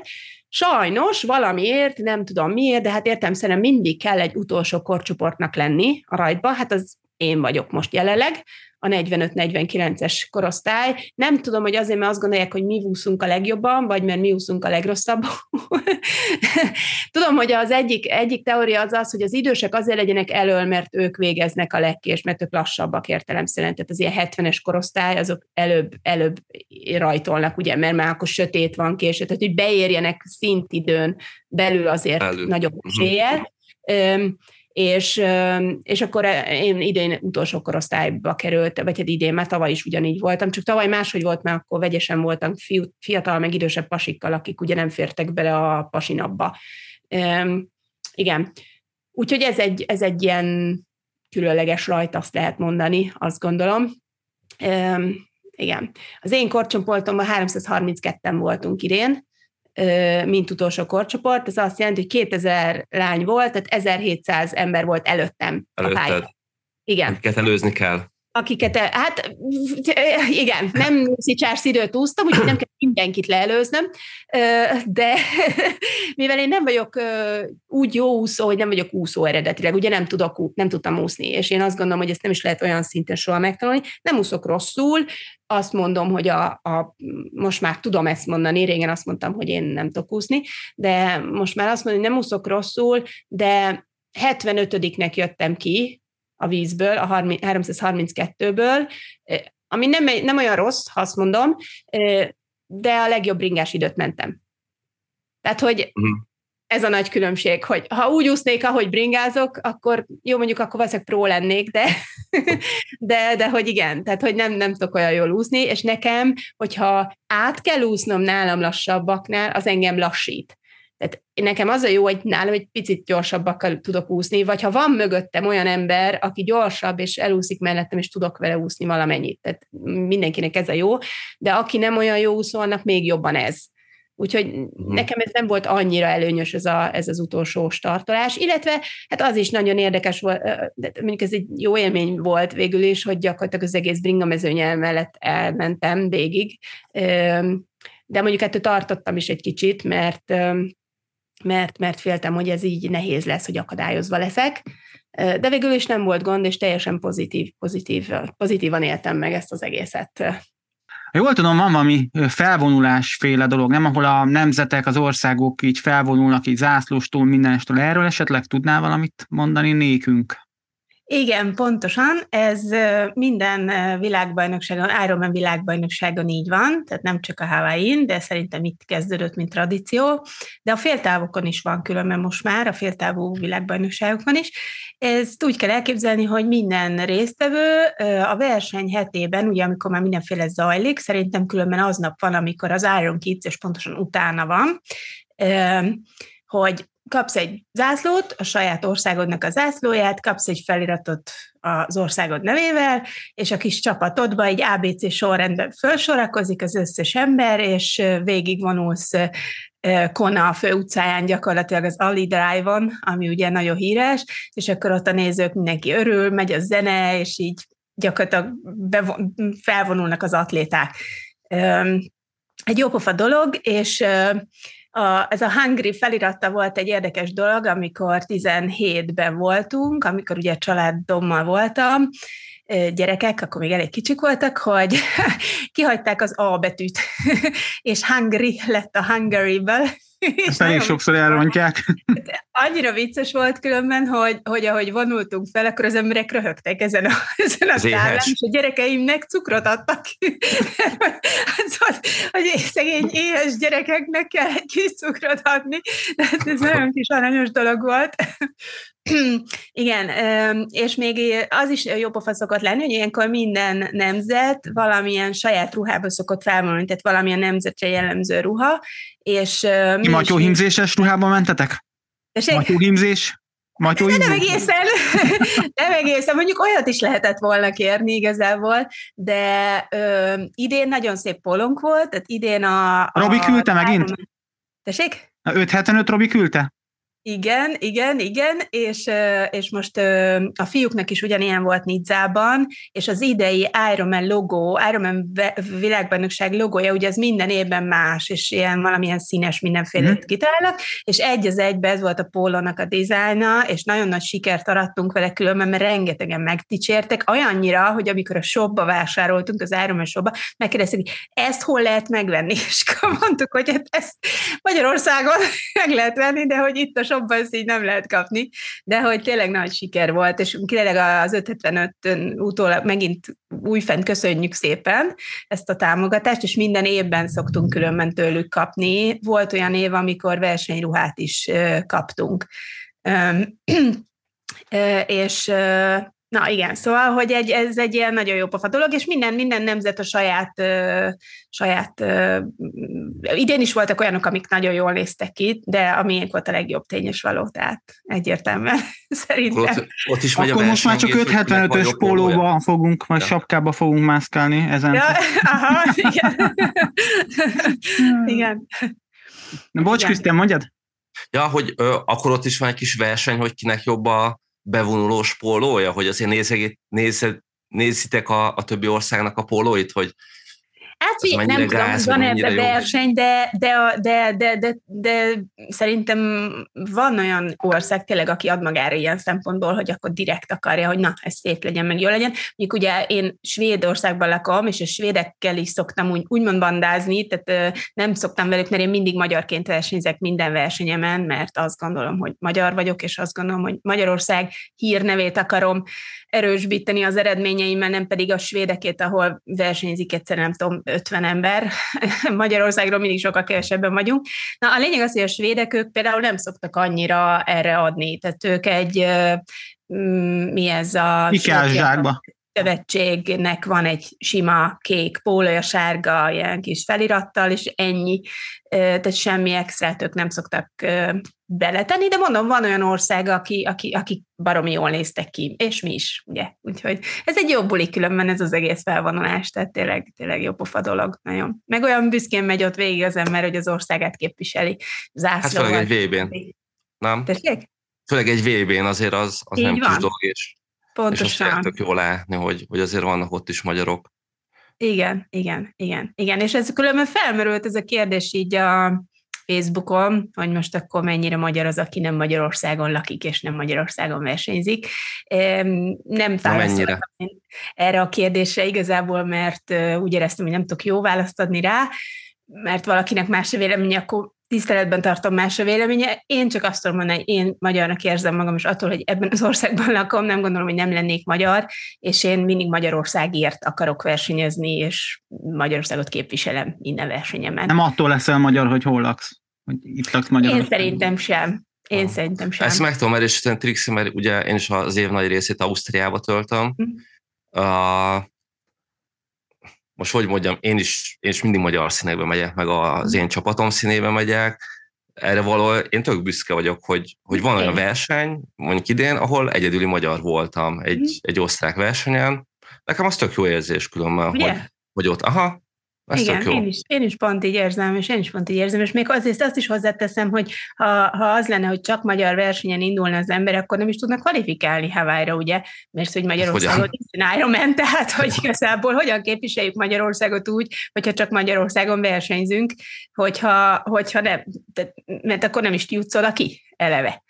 Tehát igen. Ami érdekesség még a verseny előtti héten a programokban, hogy nem tudom, ki ismeri, vagy nézi így a nemzetközi uh, YouTube-os csatornák a triatlonnal kapcsolatban, de a Breakfast with Bob nevű műsor, uh, az minden évben, minden, minden évben az alatt a hét alatt van felvéve minden nap élőbe, a On the Rocks nevű kávézóban, ami az Ali Drive-on van, és nagyon híres, és akkor mindig egy egész héten keresztül reggel, nem is tudom, pontosan talán nyolc, fél kilenc körül indul az első interjú, és akkor ilyen fél óránként beszélget valakivel, általában az összes próval, vagy hát a legtöbb híres próval van egy beszélgetés, vagy akár ugye híres Mark Allen edzőkkel, vannak beszélgetések a verseny előtt, és ide be lehet ülni, és élőben meg lehet hallgatni, és nagyon nagy élmény, amikor az ember itt találkozik, így ott ültem,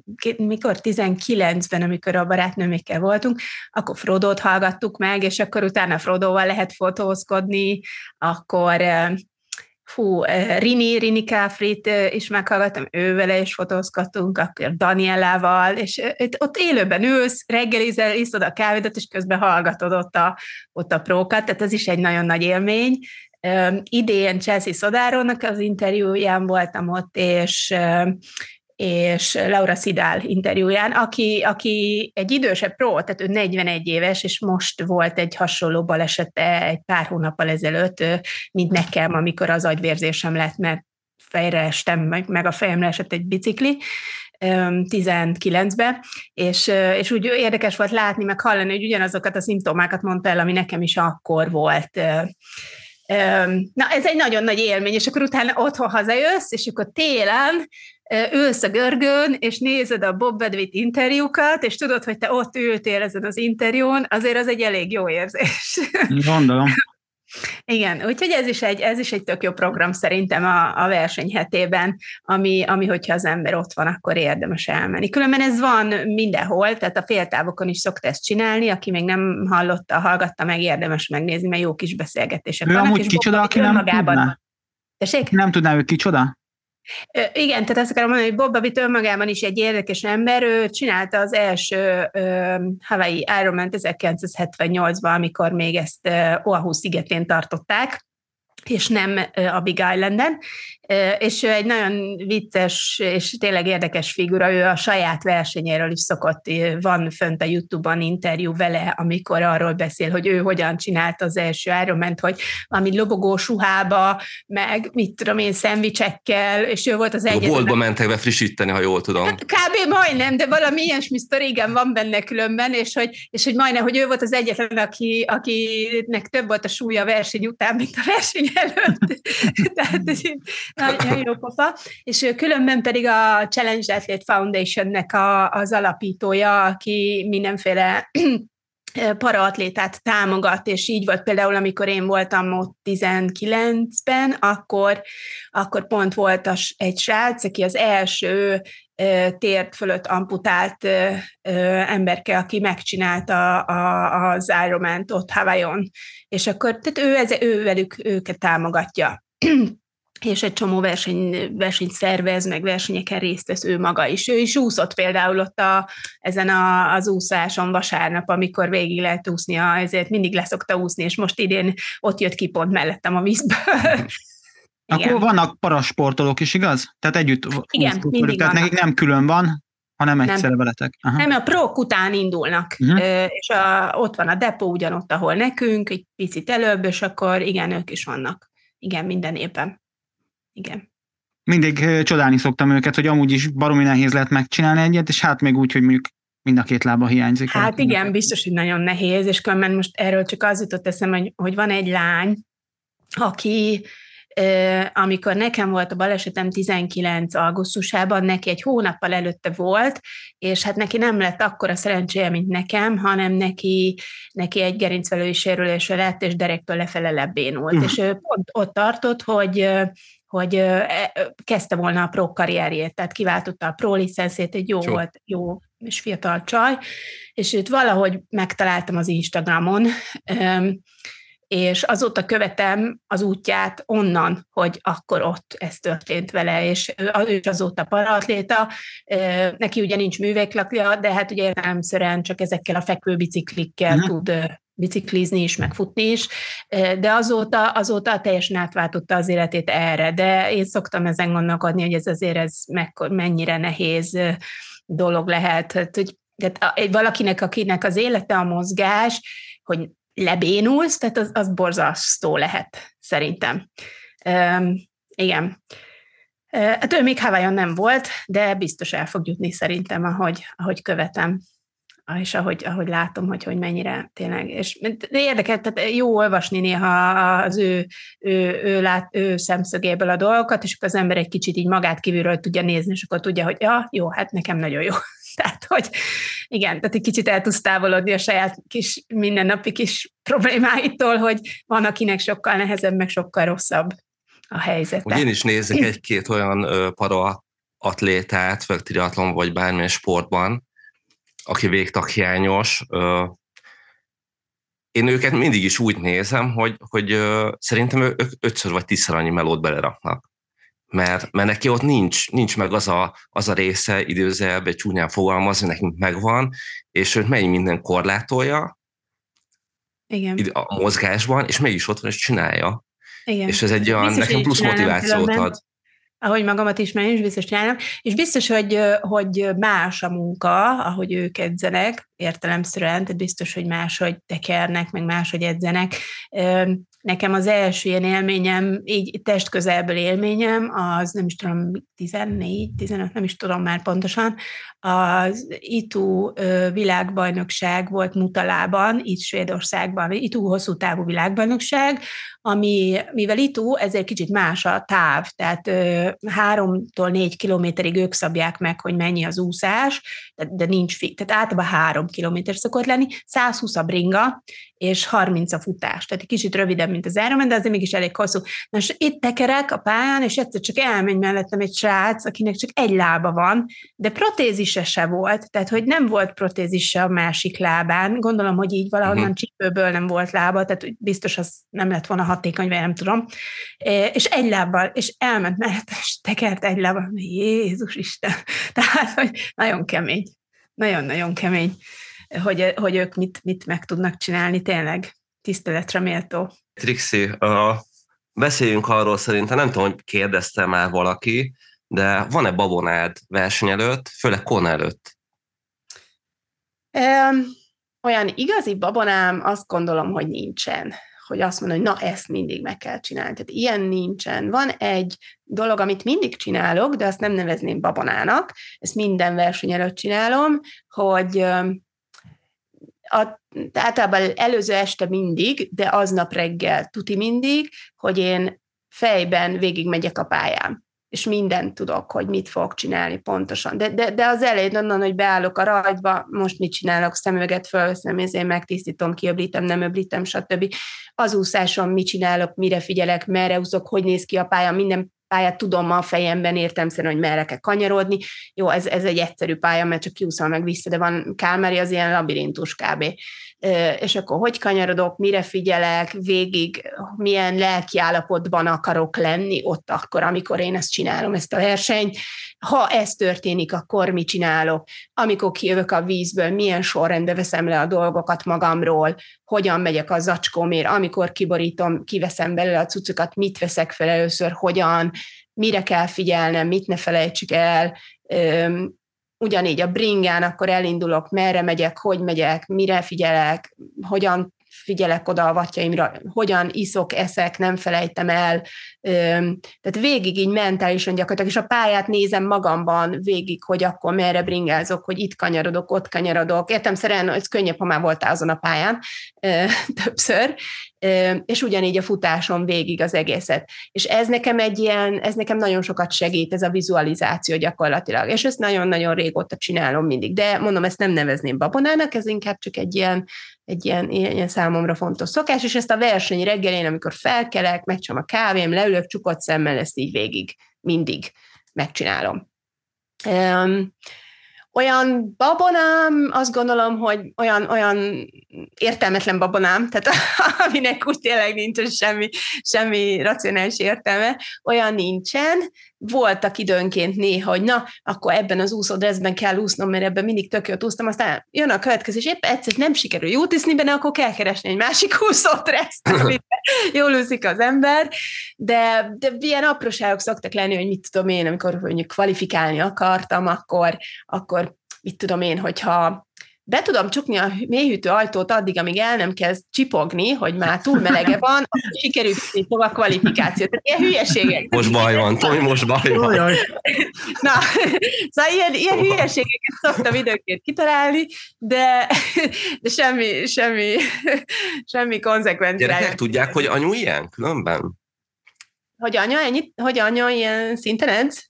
Uh-huh. Most már igen, tehát most, azért már... Most, most, már, most már azért tudatosult bennük, tehát tavaly ott voltak, és tavaly már ugye tehát tizennégy és tizenkét éves, az ikrek tizennégy, a kisebbik tizenkettő volt, tehát azért ők már teljesen tudták, hogy mi ez az egész, de érdekes volt tényleg ez a folyamat, amikor így kezdték látni, tehát hogy beírták a nevem a Google-be, valamelyik mondta, és akkor hú, hát mindenféle ilyen izé jön föl, és akkor, és akkor, és akkor az osztálytársak így mondták, és hogy, hogy hát hú, hát az anyuka a világbajnokságra jár, meg ez, és így, így, tehát ez olyan érdekes volt, amikor ők így rájöttek, hogy ez, mert azt, úgy, azt ugye látják, hogy én edzek, tehát ez teljesen normális, tehát ebben nőttek fel, hogy, hogy edzek, és ez, és ez teljesen, nekik ez egy teljesen normális dolog, tehát mindig is így volt, tehát nekik nem is volt más az élet, hogy csak, hogy én, én azért edzek, és ez benne van a hétköznapokban. Ami nagyon érdekes volt, hogy tavaly a fiam, aki azért, hát fiú, ő kevésbé volt így, racionálisan kevésbé látta ezt a dolgot, hogy akkor most mi is ez az Ironman, meg milyen hosszú, meg nem tudom, és tavaly a Victoria Ironman után itt az asztalon volt, a, volt az, a, amit kapott az ember, és ugye rá vannak írva a távok. És akkor nézi, azt mondja, anya, száznyolcvan kilométert bicikliztél. Hát mondom, uh-huh, igen, már elég sokszor, és mondom, amikor múlt hétvégén, egy három hete mentem, és utána rendeltünk egy nagy pizzát itthon, és hullafáradt voltam, na akkor kétszázat bicikliztem Kálmárig, meg vissza. És akkor így láttam, hogy így akkor, akkor így... Akkor le, tudatosult benne. Bement, hogy mi ez a táv, meg mi ez, ami, mert ugye ő nem látja azt, hogy elmegyek edzeni, meg azt se látja, hogy mennyit tekerek, amikor négy órát görgözök, hogy az mit jelent, hogy, hogy az kilométerbe mennyi, meg, hogy, meg, meg ugye ő focizik, és már nem hokizik? Nem, nem, kicsiként hokizott.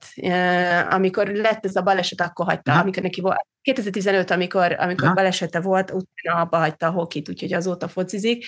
És hát úgy azt úgy nehezebb. Meg múltkor volt valami fiz, ilyen állóképességi edzés, ilyen erősítő, vagy állóképességi, nem tudom, minek lehetne ezt mondani, a, tehát nem a pályán voltak, hanem egy edzőteremben, ahol ilyen mindenféle feladat. És akkor ott kellett nekik biciklizni, spinning biciklin, és akkor mondta, hogy hát, hogy ő tizenöt percet is alig tudott biciklizni, elmondom.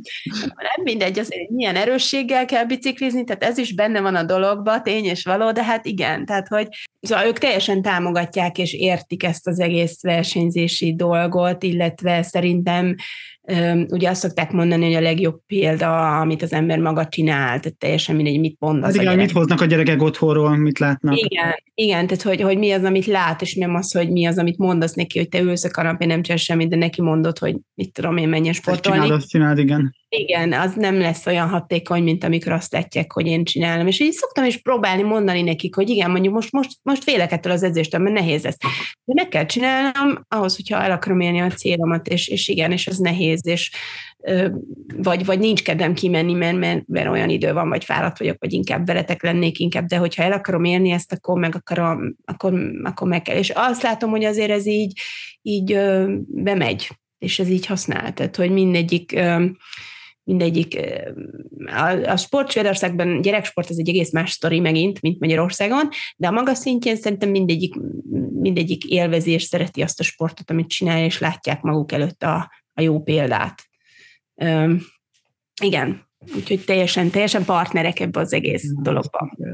Még térjünk egy kicsit vissza az úszáshoz. Itt is van a lányoknál ez a verekedés, mint úgy általában a triatlon versenyen az úszásnál, hogy... Üm, Harcolni hát, kell egymással? Érdekes módon annak ellenére, hogy át kellett úsznom egy csomó emberen, akik előttem voltak azok közül, tehát nem, nem volt az a direkt nagyon, tehát volt egy-két, hogy valaki, mit tudom én, odaütött, vagy pont úgy úszott mellettem, hogy állandóan a bal karja fejbevágott, de nem azért, mert ő akart fejbevágni, mert egyszerűen úgy jött ki, tényleg, meg úgy vitte a karját, és akkor arra mentem, hogy most már elég, de, de azok a direkt nagyon, nagyon nagy verekedés, amik, amik itt tényleg azért Hawaiion szoktak, olyan nem volt. Szóval, szóval nem volt az az élményem, ami, ami különben szokott lenni, amikor, amikor, tehát azért tényleg régebben voltak olyanok, hogy, hogy így, így rátették a kezem a hátukra, és így, így lenyomnak a víz alá. Tehát ez a tényleg nagyon... De vagy, direkt vagy, csinálják? Vagy, vagy, vagy az miért? Hát ezt, erre nagyobb másodletem nincsen tényleg, csak az, hogy direkt, de hogy ennek mi a, mi a, mi a célja, azt igazából nem tudom. Vagy mondjuk a lábadat így megfogják boka, és így hátrahúznak. Ebben volt olyan... részem. Na, ezt vágom. Igen. Az... Mi ennek a logikája, vagy miért jó ez? Vagy én nem most tudom, vagy tetszel a... neki, vagy az útjába vagy. Én, én erre tudom gondolni. Na, eszembe jutott még egy dolog a babonával kapcsolatban, hogy kérdeztétek, hogy van-e valami babonám, és mivel ez nekem annyira, egy, annyira természetes, tíz éve, hogy nem is gondoltam, hogy ez babona, de gyakorlatilag tényleg az, hogy kétezer-tizenhárom óta, az az ominózus kaposvári verseny óta nekem mindig ugyanaz a körömlakom minden versenyen, és minden versenyen rajtam van az a, egy ilyen rózsaszín, piros körömlak, ugyanaz a márka, és ugyanaz a szín mindig. Mondom, se kell már, kb. öt üveggel elhasználtam belőle, és a, érdekes volt, hogy az első üveg, az ugye nagyon sokáig tartott, és akkor vettem egy újat, és néztem, hogy jé, ez nem ugyanolyan színű. Pedig ugyanaz volt rá, hogy miért nem ugyanolyan színű ez. Aztán rájöttem, hogy persze azért, mert nagyon régi az első, és már egy kicsit elment a színe, tehát már nem volt teljesen ugyanolyan színű. Úgyhogy én mindig abban versenyzek, mindig abban a körömlakban, és nem szoktam ezt megváltoztatni amiatt, hogy most ilyen verseny, olyan verseny. A Kata barátnőm, amikor tizenkilencben, meg tizenkilencben két versenyemen is ott volt, akkor nagyon aranyos volt, mert ő megcsináltatta a körmét az adott verseny logójával, és gyönyörű szép volt különben, nagyon-nagyon jól nézett ki, meg az én saját ilyen Trixie Life-os logommal, a Hawaii verseny, és a hetven pont három dél, vagy nem, az is egy egésztáv volt, a dél-afrikai egésztávra, ott meg a dél-afrikai zászlót csináltatta a körméretet, nagyon-nagyon jól nézett ki mind a kettő. Na, én nem szoktam, én csak, a, én csak ezt az egy körömlakos dolgot szoktam csinálni. És hát igyekszem azért mindig minden versenyen, hogy mondjam, van egy ilyen jelmondatom, ami különben egy, azt hiszem, hogy eredetileg egy svéd bringásnak a szövege volt ez, ha jól tudom, hogy e, ilyen kicsit olyan szabad fordításban valahogy úgy lehetne mondani, hogy ha már gyors nem vagyok, legalább nézzek ki jól, vagy valami ilyesmi szöveg. E, és hát ő is mindig így nagyon összeöltözött, tehát hogy teljesen összhangban mindennel. Most ezt a jelmondatot én elsősorban az úszásomra fejlesztettem ki, mert hogy ott nem vagyok olyan gyorsan, amilyen szeretnék lenni. E, és ezért van nagyon sok, nagyon szép úszódresszem. Nem merem meg, megmondani, meg számolni sem merem igazából, hogy hány úszódresszem van, mert több, hogy hát táska. Szépek. Tessék? Több, mint a táska? E, igen, biztos. Oh. Aki követik ezt Facebookon, úgy ismerem, Hogyha szép nem vagy, hülye ne legyél körülbelül. Ezt apám mondta mindig nekem. Neked is? Akkor meg vagyunk. Ez jó. Na, de visszatérve erre, hogy azért tényleg szeretem azt, hogyha így, így összhangban vannak a dolgok egymással egy versenyen, úgyhogy, úgyhogy a... A ruhámat azt szeretem, hogyha bringához illik, meg ez a kék, ez most nekem így nagyon szerelem szín lett ezzel a bringával, és akkor mindig úgy csináltatom a ruhámat, tehát a, a vé bére mindig egy saját dizájnos ruhába szoktam menni, és ez is egy saját dizájnos ruha, különben ugyanaz, mint a, a mi ez a ö, Blumenfeldéknek a ruhája, tehát ugyanaz a ruha, ö, és akkor ezt így saját dizájnra én találtam ki, hogy mi legyen a mi legyen a mintája, és ez is így próbáltam, hogy akkor legyen benne virág, ami, az a szín, ami, ami a sisakon is van, meg a körömlakon is nagyjából, és a többi meg kék szépen harmonizáljon egymással. Ha már lehet, akkor már miért ne legyünk nők itt is. Ez egy nagyon fontos információ, és hozzá kell tenni, hogy ez plusz tíz watt. Úgyhogy lányok minimum, erre, minimum. Főleg a főleg a háttérképen látszódik még a virág is, hogyha megnézed alá a mezőnél. Meg a körömlak is. Megnézzük a körömlakot. Figyelj, itt igen. Passzol minden. Még a jövő igen. Hét is passzol, érted? Hát ez... Úgyhogy körömlak, lányok, haló, az, az, az legyen olyan, és akkor, akkor meg lesz minden. Hát légy szíves, a körömlak márkáját azt majd küld már át, jó, mert akkor kiteszem ide a képernyő fölszorítani. Jó, jó, csinálunk reklámot a körömlak. Figyelj, nem kapom ingyen még ezt a körömlakot, de hát, ha, hogyha nekiállok itt reklámozni, hát, figyelj, kipróbáljuk, mert hát, hogyha mi is bekenjük a körmünket, akkor mi is jobbat fogunk tudni majd menni. Én nem gondoltam abba bele, hogy hú, hát itt most csak lányok lesznek, hogy milyen lesz ez a verseny így élményileg. Abba belegondoltam, hogy igen, nem lesznek fiúk, hogy hú, de furcsa lesz, hogy nem lesznek fiúk a pályán. De hogy ez mit von magával, ez így valahogy nem, nem gondolkodtam el ezen, illetve ahogy mondtam nektek, hogy amikor ugye kijövök a vízből, akkor nekem általában szokott lenni, hogy nagyon sokan vannak előttem a bringán. És nagyon sokan olyanok, akik nálam rosszabbul bringáznak, akár fiúk is, ugye. És mindig azt szokott, a pálya, a Hawaii pálya, az úgy megy a bringán, hogy van egy benti, körülbelül, nem is tudom, húsz kilométer, tizenöt, most így fejben meg nem mondom, rész, ami a városban egy ilyen kis fölle ö, részen van, sok kanyarral, és keskeny városi, elég rossz minőségű úttal. És arra emlékeztem tavaly is, hogy, hogy ö, tavaly is az volt, hogy folyamatosan kiemeltem, hogy on your left, tehát hogy a bal oldalról jövök, tehát menjél jobbra, hogy elférjen az ember, és tudja menni a saját, saját wattját, a saját tempóját. Ö, és gondoltam, hogy hát idén még rosszabb lesz, mert nagyon-nagyon sok ember lesz előttem, és hogy más nem lesz, csak, csak majd kerülnem kell embereket, és hogy ez egy csomó lány, aki egy csomó olyan lány, aki nem feltétlenül annyira gyakorlatbringás, és hogy majd nehéz lesz őket kikerülnöm. Ez az egy volt bennem. Na most ennek ellenére, vagy ezzel szemben egy nagyon pozitív élményem volt, hogy ugyan kiabáltam végig, öt órán keresztül, hogy on your left, de hogy, de hogy nem volt ez az élményem, nem voltak a, a agresszív fiúk, akik lenyomnak a pályáról, akik, akik nem engedik, hogy elmenjél mellettük, akik direkt akadályoznak, vagy akik, akik azt hiszik, hogy, hogy hú, ő is nagyon erős, és akkor ő is jön, vagy pedig, vagy pedig akár sérti az önérzetüket, hogy, hogy egy lány elmegy mellettük, és ők is jönnek, és nem tudsz leszakadni, mert jönnek, és jönnek, és jönnek, és egyszerűen nem tudok elmenni, és nagyon sokszor azt érzem, hogy a tizenkilences konán ott egy olyan hatvan fős bolyból nem bírtam kikeveredni, mert csak jöttek, csak jöttek, csak jöttek mindenki. Egyszerűen nem lehetett kimászni belőle, mert annyira, annyira nagyon... Mindenki, mindenki akart, hogy olyan jól menjen. Ekkora csoportban tudsz nem bolyozni? Ö, hát a hatvanasban nem tudsz. Tehát, hogy, hogy vagy ott annyira együtt vagytok? Hát azért nagyon nehéz, mert nem tudom, a vége mekkora, én az elején voltam, mert állandóan próbáltam kimenni belőle. De aztán mindig jöttek. Uh-huh. És, és, és egyszerűen nagyon-nagyon, tehát úgy, úgy, ebből úgy lehet kimenni, hogy hát két módon. Az egyik, hogy vagy letekered őket. Na most ez nem célszerű, mert Ironmanen nem célszerű túltekerni a saját wattjaidat, mert fejre fogsz állni. Vagy lemaradsz, akkor meg nem tudod a saját wattjaidat tekerni, illetve ha megint elkezded újra tekerni a saját wattjaidat, utol fogod érni őket.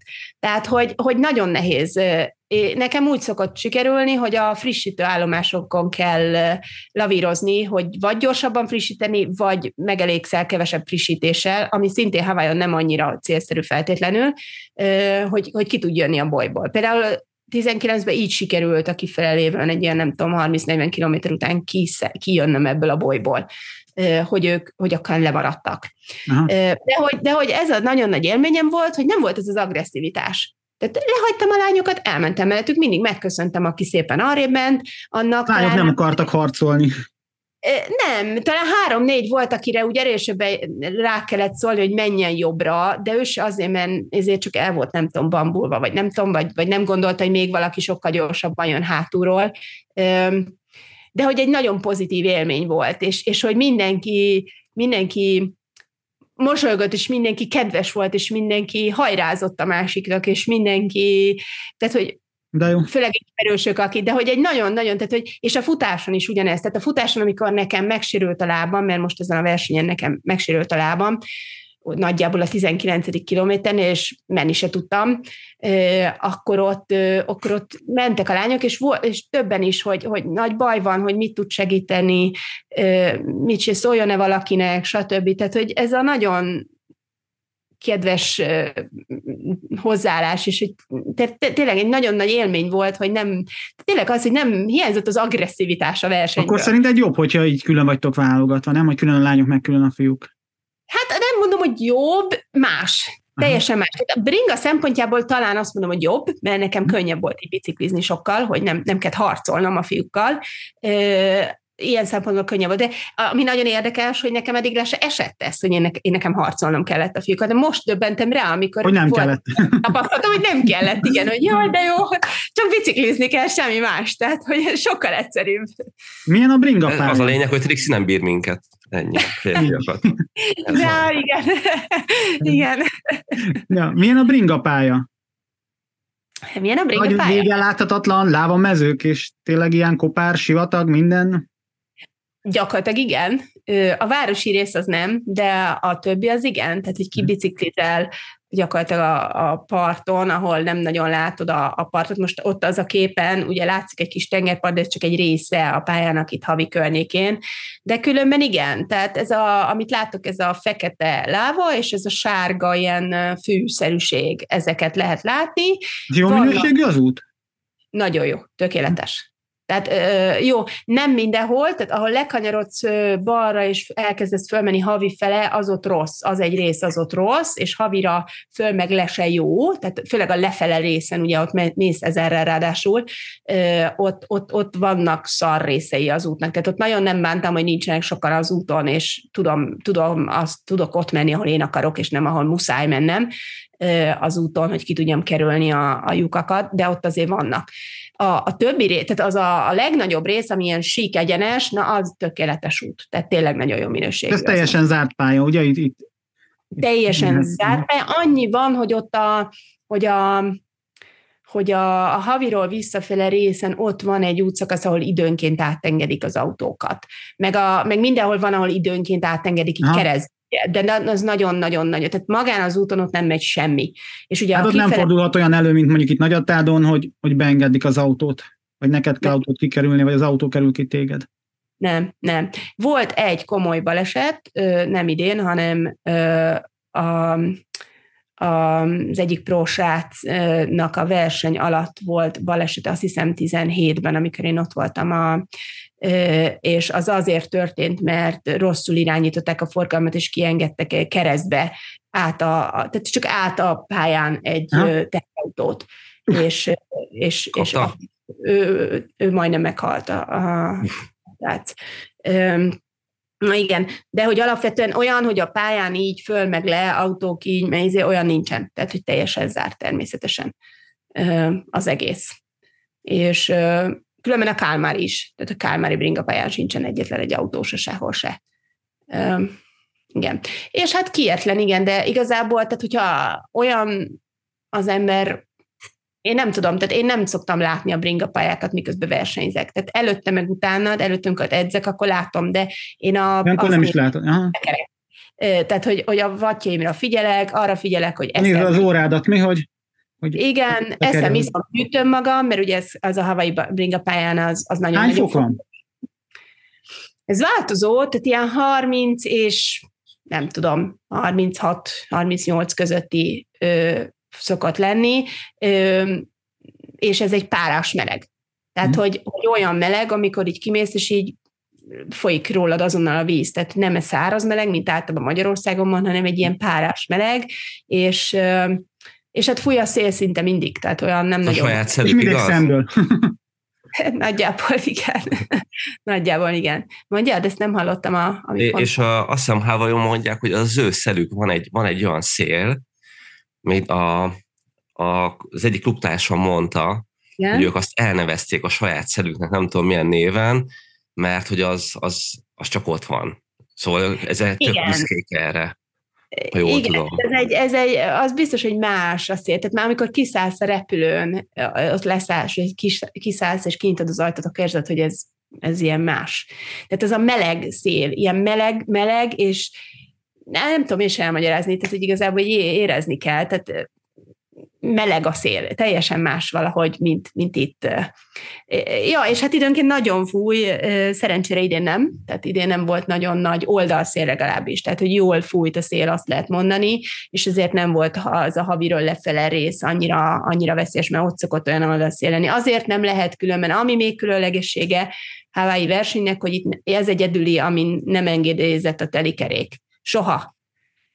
A haviról lefele lévő szél miatt leginkább, de hát a többi részen is fújhat annyira, de az egy olyan rész, hogy ott, ott ha oldalszél van, akkor az ott nagyon durva. Tehát ott hmm. nem tud meg, meg lenni a bringádon, és, és nekem is volt tavaly egy olyan edzésem, ahol úgy jöttem le, elől hatos kerek, hatvankettes kerekem volt hmm. elől, hatvankét milliméter, és így fogtam kin, és így jöttem, és semmi vattot nem tudtam tekerni, mert, mert semmi másra nem szólt, csak hogy tartsam a biciklimet. És akkor pánikba is estem, hogy Jézusom, hogy fogok én versenyezni ezzel a kerékkel két nap múlva. Aztán a versenyen jó volt, szerencsére, de hát ezt ugye nem lehet tudni előre.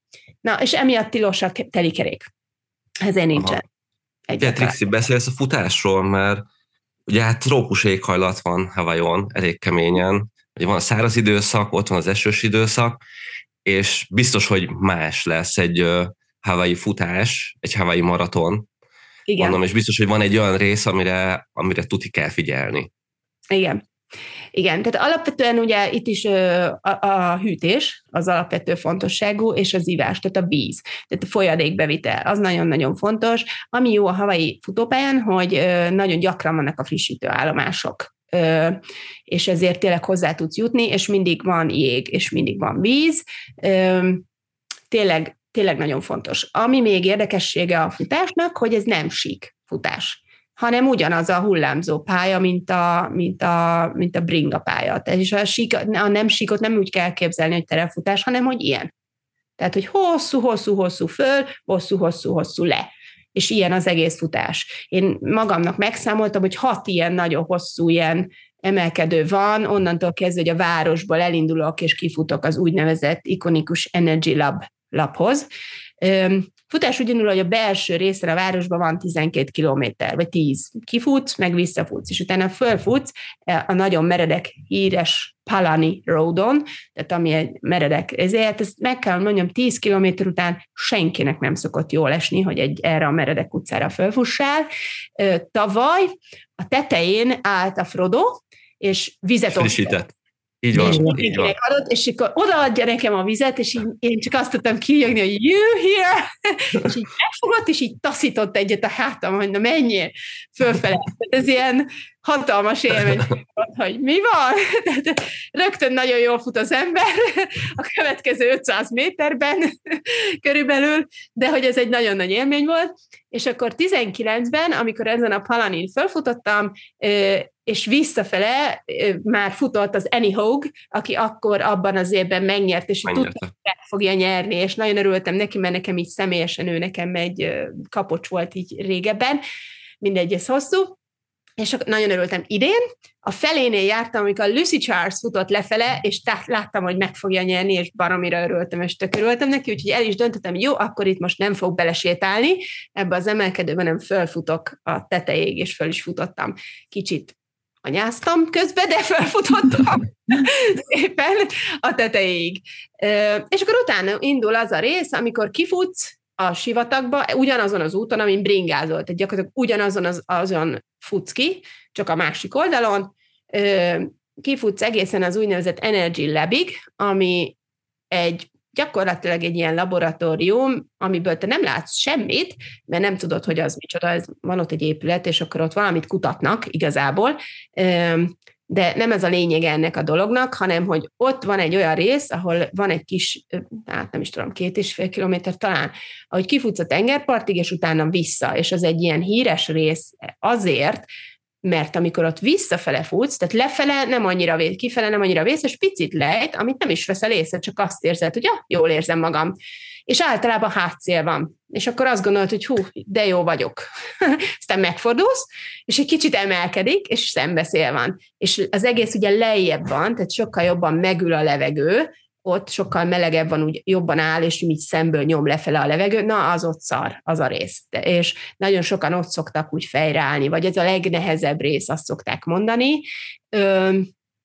Az ott, az ott nehéz, igen.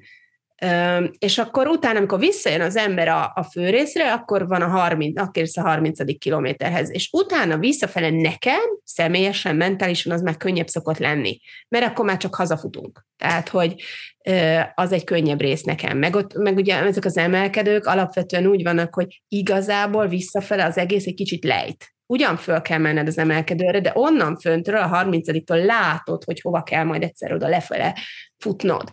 És az úgy egyszerűbb, nem trix, hogyha látod a végét, akkor hmm. azt nem... Mentálisan is sokkal jobb. Persze, meg akkor már csak haza kell futni, tehát már túl vagy az Energy Labon, már minden megvan, utána már jó. Az egy dolog, hogy nekem idén ez most így nagyon rosszul jött ki, ez a futás, de vagyis hát tökéletesen megcsináltam, amennyire lehetett, de, de hogy lesérült a lábam a vádlim körülbelül a tizenkilencedik kilométernél így, a semmiből, és, a, és az, az egy nagyon, tehát ott azt hittem, hogy ki kell állnom. Tehát, hogy kész, ez dé en ef. Tehát, hogy nem, nem tudok tovább menni, nem tudok futni, nem tudok menni. Tehát, hogy ez, ez egy olyan hirtelen sérülés volt. De egyszerűen csak elkezdett fájni a vádlimnak a belső, előső oldala, a semmiből. Jó, három nappal előtte volt egy rész, ahol fáj, de azt, azt gondoltam, hogy elmúlt, és semmi bajom nem volt, és addig először se jött. Tehát nem olyan volt, hogy valami folyamatosan fáj, és nem jó, és egyszer csak nagyon rossz lesz, hanem egyszer csak így. És... és tehát annyira tényleg, hogy ott gondolkodtam, hogy most mit fog csinálni itt, hogy, és tudtam, hogy harmadik vagyok ráadásul, tehát harmadik voltam, és, és tudtam, hogy csak végig kell mennem, tehát, hogy, és egy olyan tempót futottam, amit tudtam, hogy ezt tudom végig, tehát hogy nem túl gyors, és nem túl, tehát ha nem történik semmi, akkor én ezt tudom futni, és akkor... Az milyen tempó volt, lehet tudni? öt huszonnégybe futottam akkor, average, és, de az é. relatíve lassabb nekem, mint amit amit mondjuk tudok futni, és ezért is gondoltam, hogy konzervatívan futok. Tehát, és azt gondoltam, hogy visszafele fogok tudni gyorsabban, ugye, mert elmondtuk, hogy mentálisan is könnyebb, tehát hogy fog menni, csak az Energy Labban legyek túl, utána még talán tudok gyorsítani is. És, és egyszer csak elkezdett fájni a lábam, nagyon, tehát kicsit olyan, mint amikor begörcsöl észre a vádlid. És uh. egy olyan, olyan fájdalom, de úgy Tehát, hogy nem, és nem ment el, tehát, hogy nem akart elmondani, és nem görcs volt, megálltam, masszíroztam, hogy valami görcs. Semmi? Nem, nem, semmi. Mit tudtál vele csinálni? Hát először ugye, hogy most akkor mit csináljak egyáltalán, tehát most akkor ki kell állni, vagy most mi lesz, világbajnokságon vagyok, és harmadik vagyok, és már csak futni kéne, és már, tehát, hogy ilyen nincs, tehát ez az első gondolat, hogy hú. És hát akkor megálltam, próbáltam masszírozni, jól mondom, akkor, akkor legalább próbáljunk meg gyalogolni, és akkor ilyen sántikálva, ugye, hogy egész talpot let, leteszed, és akkor gyalogol, jó, akkor próbáljunk meg futni, hát az nem nagyon ment, csak így, hogy ilyen nagyon letett lábbal, és akkor egy, eltelt egy kilométer, az pont az a leágazó, ahol az Energy Lab fele majd ki kell futni, és ott állt egy ilyen medical, medical kocsi. Ja, még előtte eszembe jutott, volt egy törölközöm, nyakamba, vizes törölköző. És azzal így bekötöttem, és így meghúztam, mert amikor masszíroztam, úgy éreztem, hogy az jobb neki, hogyha valami nyomja. Nem fájt kevésbé, csak úgy éreztem, hogy úgy stabilabb, hogy valami van. És akkor ott a kocsinál megálltam, hogy, hogy gondoltam, hogy hát, ha van nekik ilyen jég, jégsprayjük, mint a focistáknak, ugye, amivel így lefújják. Igen. A lábukat, az mindenre jó. Még sose próbáltam, de ez jutott eszembe, hogy nekem egy ilyen kell most, és adjanak egy ilyet. Ezek itt ültek benne a kocsiba, ki se szállt, tehát én mondom, hogy gyorsan kéne, és akkor hát az nekik nincs. Hát mondom, tök jó. És akkor volt itt egy nő, akinek volt egy ilyen, ez a funkcionális törölközője, tudjátok, amit úszáshoz használ az ember, ez a vékonyabb, ilyen, felszív, ilyen tehát nem egy ilyen rendes pamut törölköző, hanem ilyen vékonyabb. És akkor azt rákötötte így több, mondtam, hogy nagyon, amennyire bírja, húzza meg, tehát ilyen max erőből kösse be a lábot, és ennyi.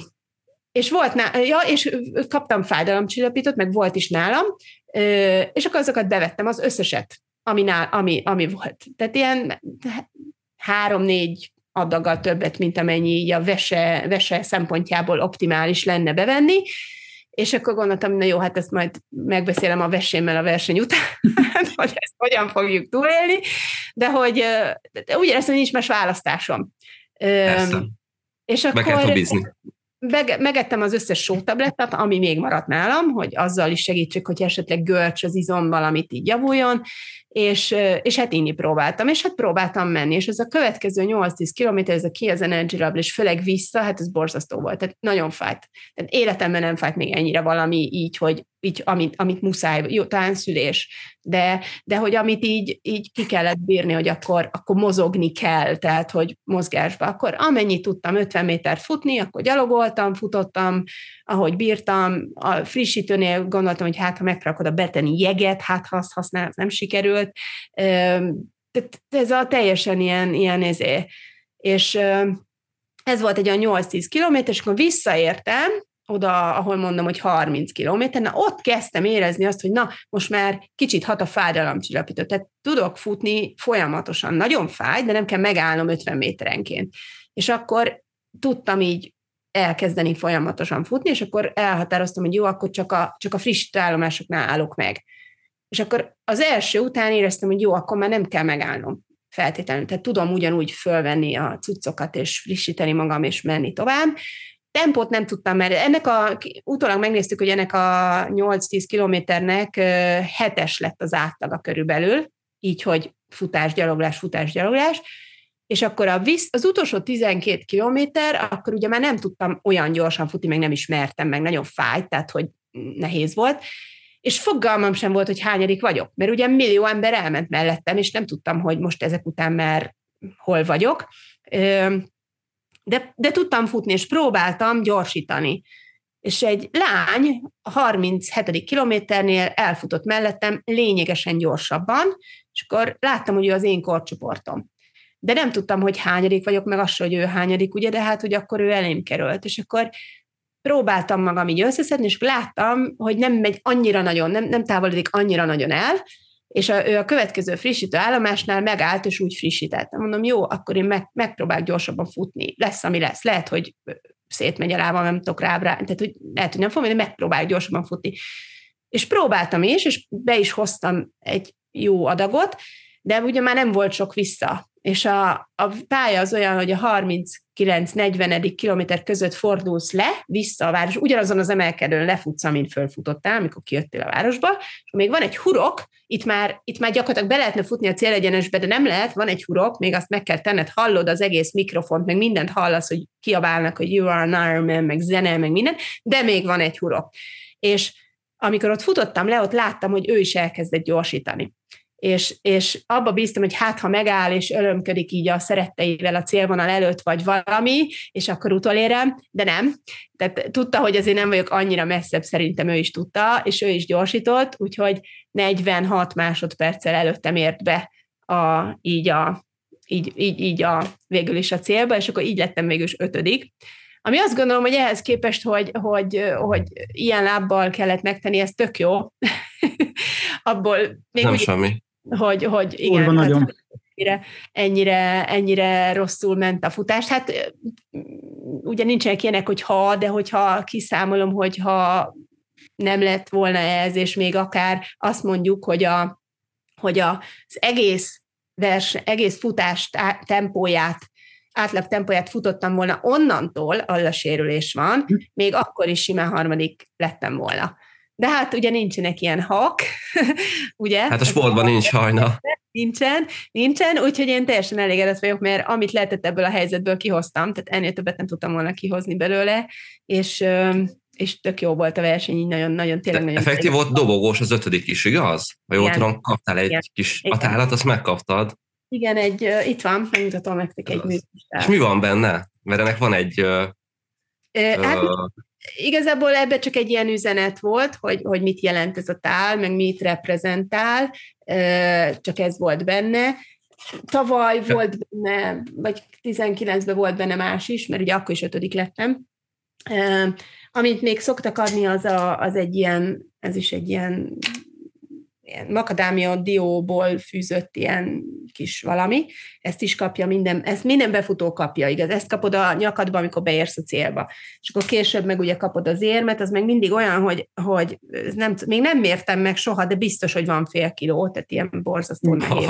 Jól néz ki, szép. Azi vastag érem, tehát tényleg. Ebből már van pár darab, nem, Trixi? Hát van egy pár, igen, van egy pár, nem tudom. Hát Hawaii-ról ugye négy van, összesen meg sok, nem tudom. Igen. De ez volt a legjobb Hawaii-om, legjobb Hawaii versenyen, azt gondolom, és ez függetlenül a, az idő, tehát ugye mondjuk a helyezéstől, a legjobb bringát mentem, tehát négy óra ötvenkilencet bringáztam, amire nagyon büszke vagyok, mert ez tényleg, tényleg egy jó bringázás volt. És, és végig, végig meg tudtam tekerni a vatjaimat, az utolsó pillanatig végig, tehát tökéletesen azt tekertem, amit kellett, és úgy, ahogy a pálya kinézett, és, és mindezt úgy, hogy, hogy úgy éreztem, hogy egyre jobban megy, tehát ugye egyre erősebbnek éreztem magam, és ez egy nagyon jó, nagyon-nagyon jó élmény volt, és én azt ö, szoktam mondani, hogy én elsősorban az élményért járok a versenyre. Tehát azért, hogy, hogy meg tudod csinálni azt, amit tudsz, és és jó, jól, jó érzéssel és jó élményekkel tudod megcsinálni, amit tudsz, amit tudod, hogy tudsz, amire képes vagy, és ez egy, ez egy, ez egy hatalmas nagy örömérzés, azt gondolom. Úgyhogy igen, úgyhogy ez volt a legjobb Hawaii versenyem, és, és tényleg maximálisan elégedett voltam az egésszel. Egy nagyon-nagyon kezdőnek, aki most kezdi a triatlont, mit, mit ajánlasz neki? Hogy induljon el ezen az úton? Hát én azért azt javaslom, hogy jó, ha van edző. Hogy jó, ha van egy edző, aki irányítja az embert, és nem kell, tehát az edző nem azért kell szerintem, hogy valaki nagyon profi szintre jusson el, tehát nem az az alap, hanem hogy tényleg irányítson, és egy megfelelő terhelést adjon abban, megfelelő, tehát tényleg egy megfelelő arányokat ö, alakítson ki. Mondom én, akinek ugye, jó, az első Ironmanemhez volt edzőm, de a, addig nem. Üm, de tényleg, szerintem ez az egyik, a másik pedig, hogy úszni, edzővel tanuljon meg úszni. Tehát aki ott van a parton, aki ott van és nézi, hogy te mit csinálsz, és, és, és, és, és hogyan csinálod. Lássa a technikádat, nem?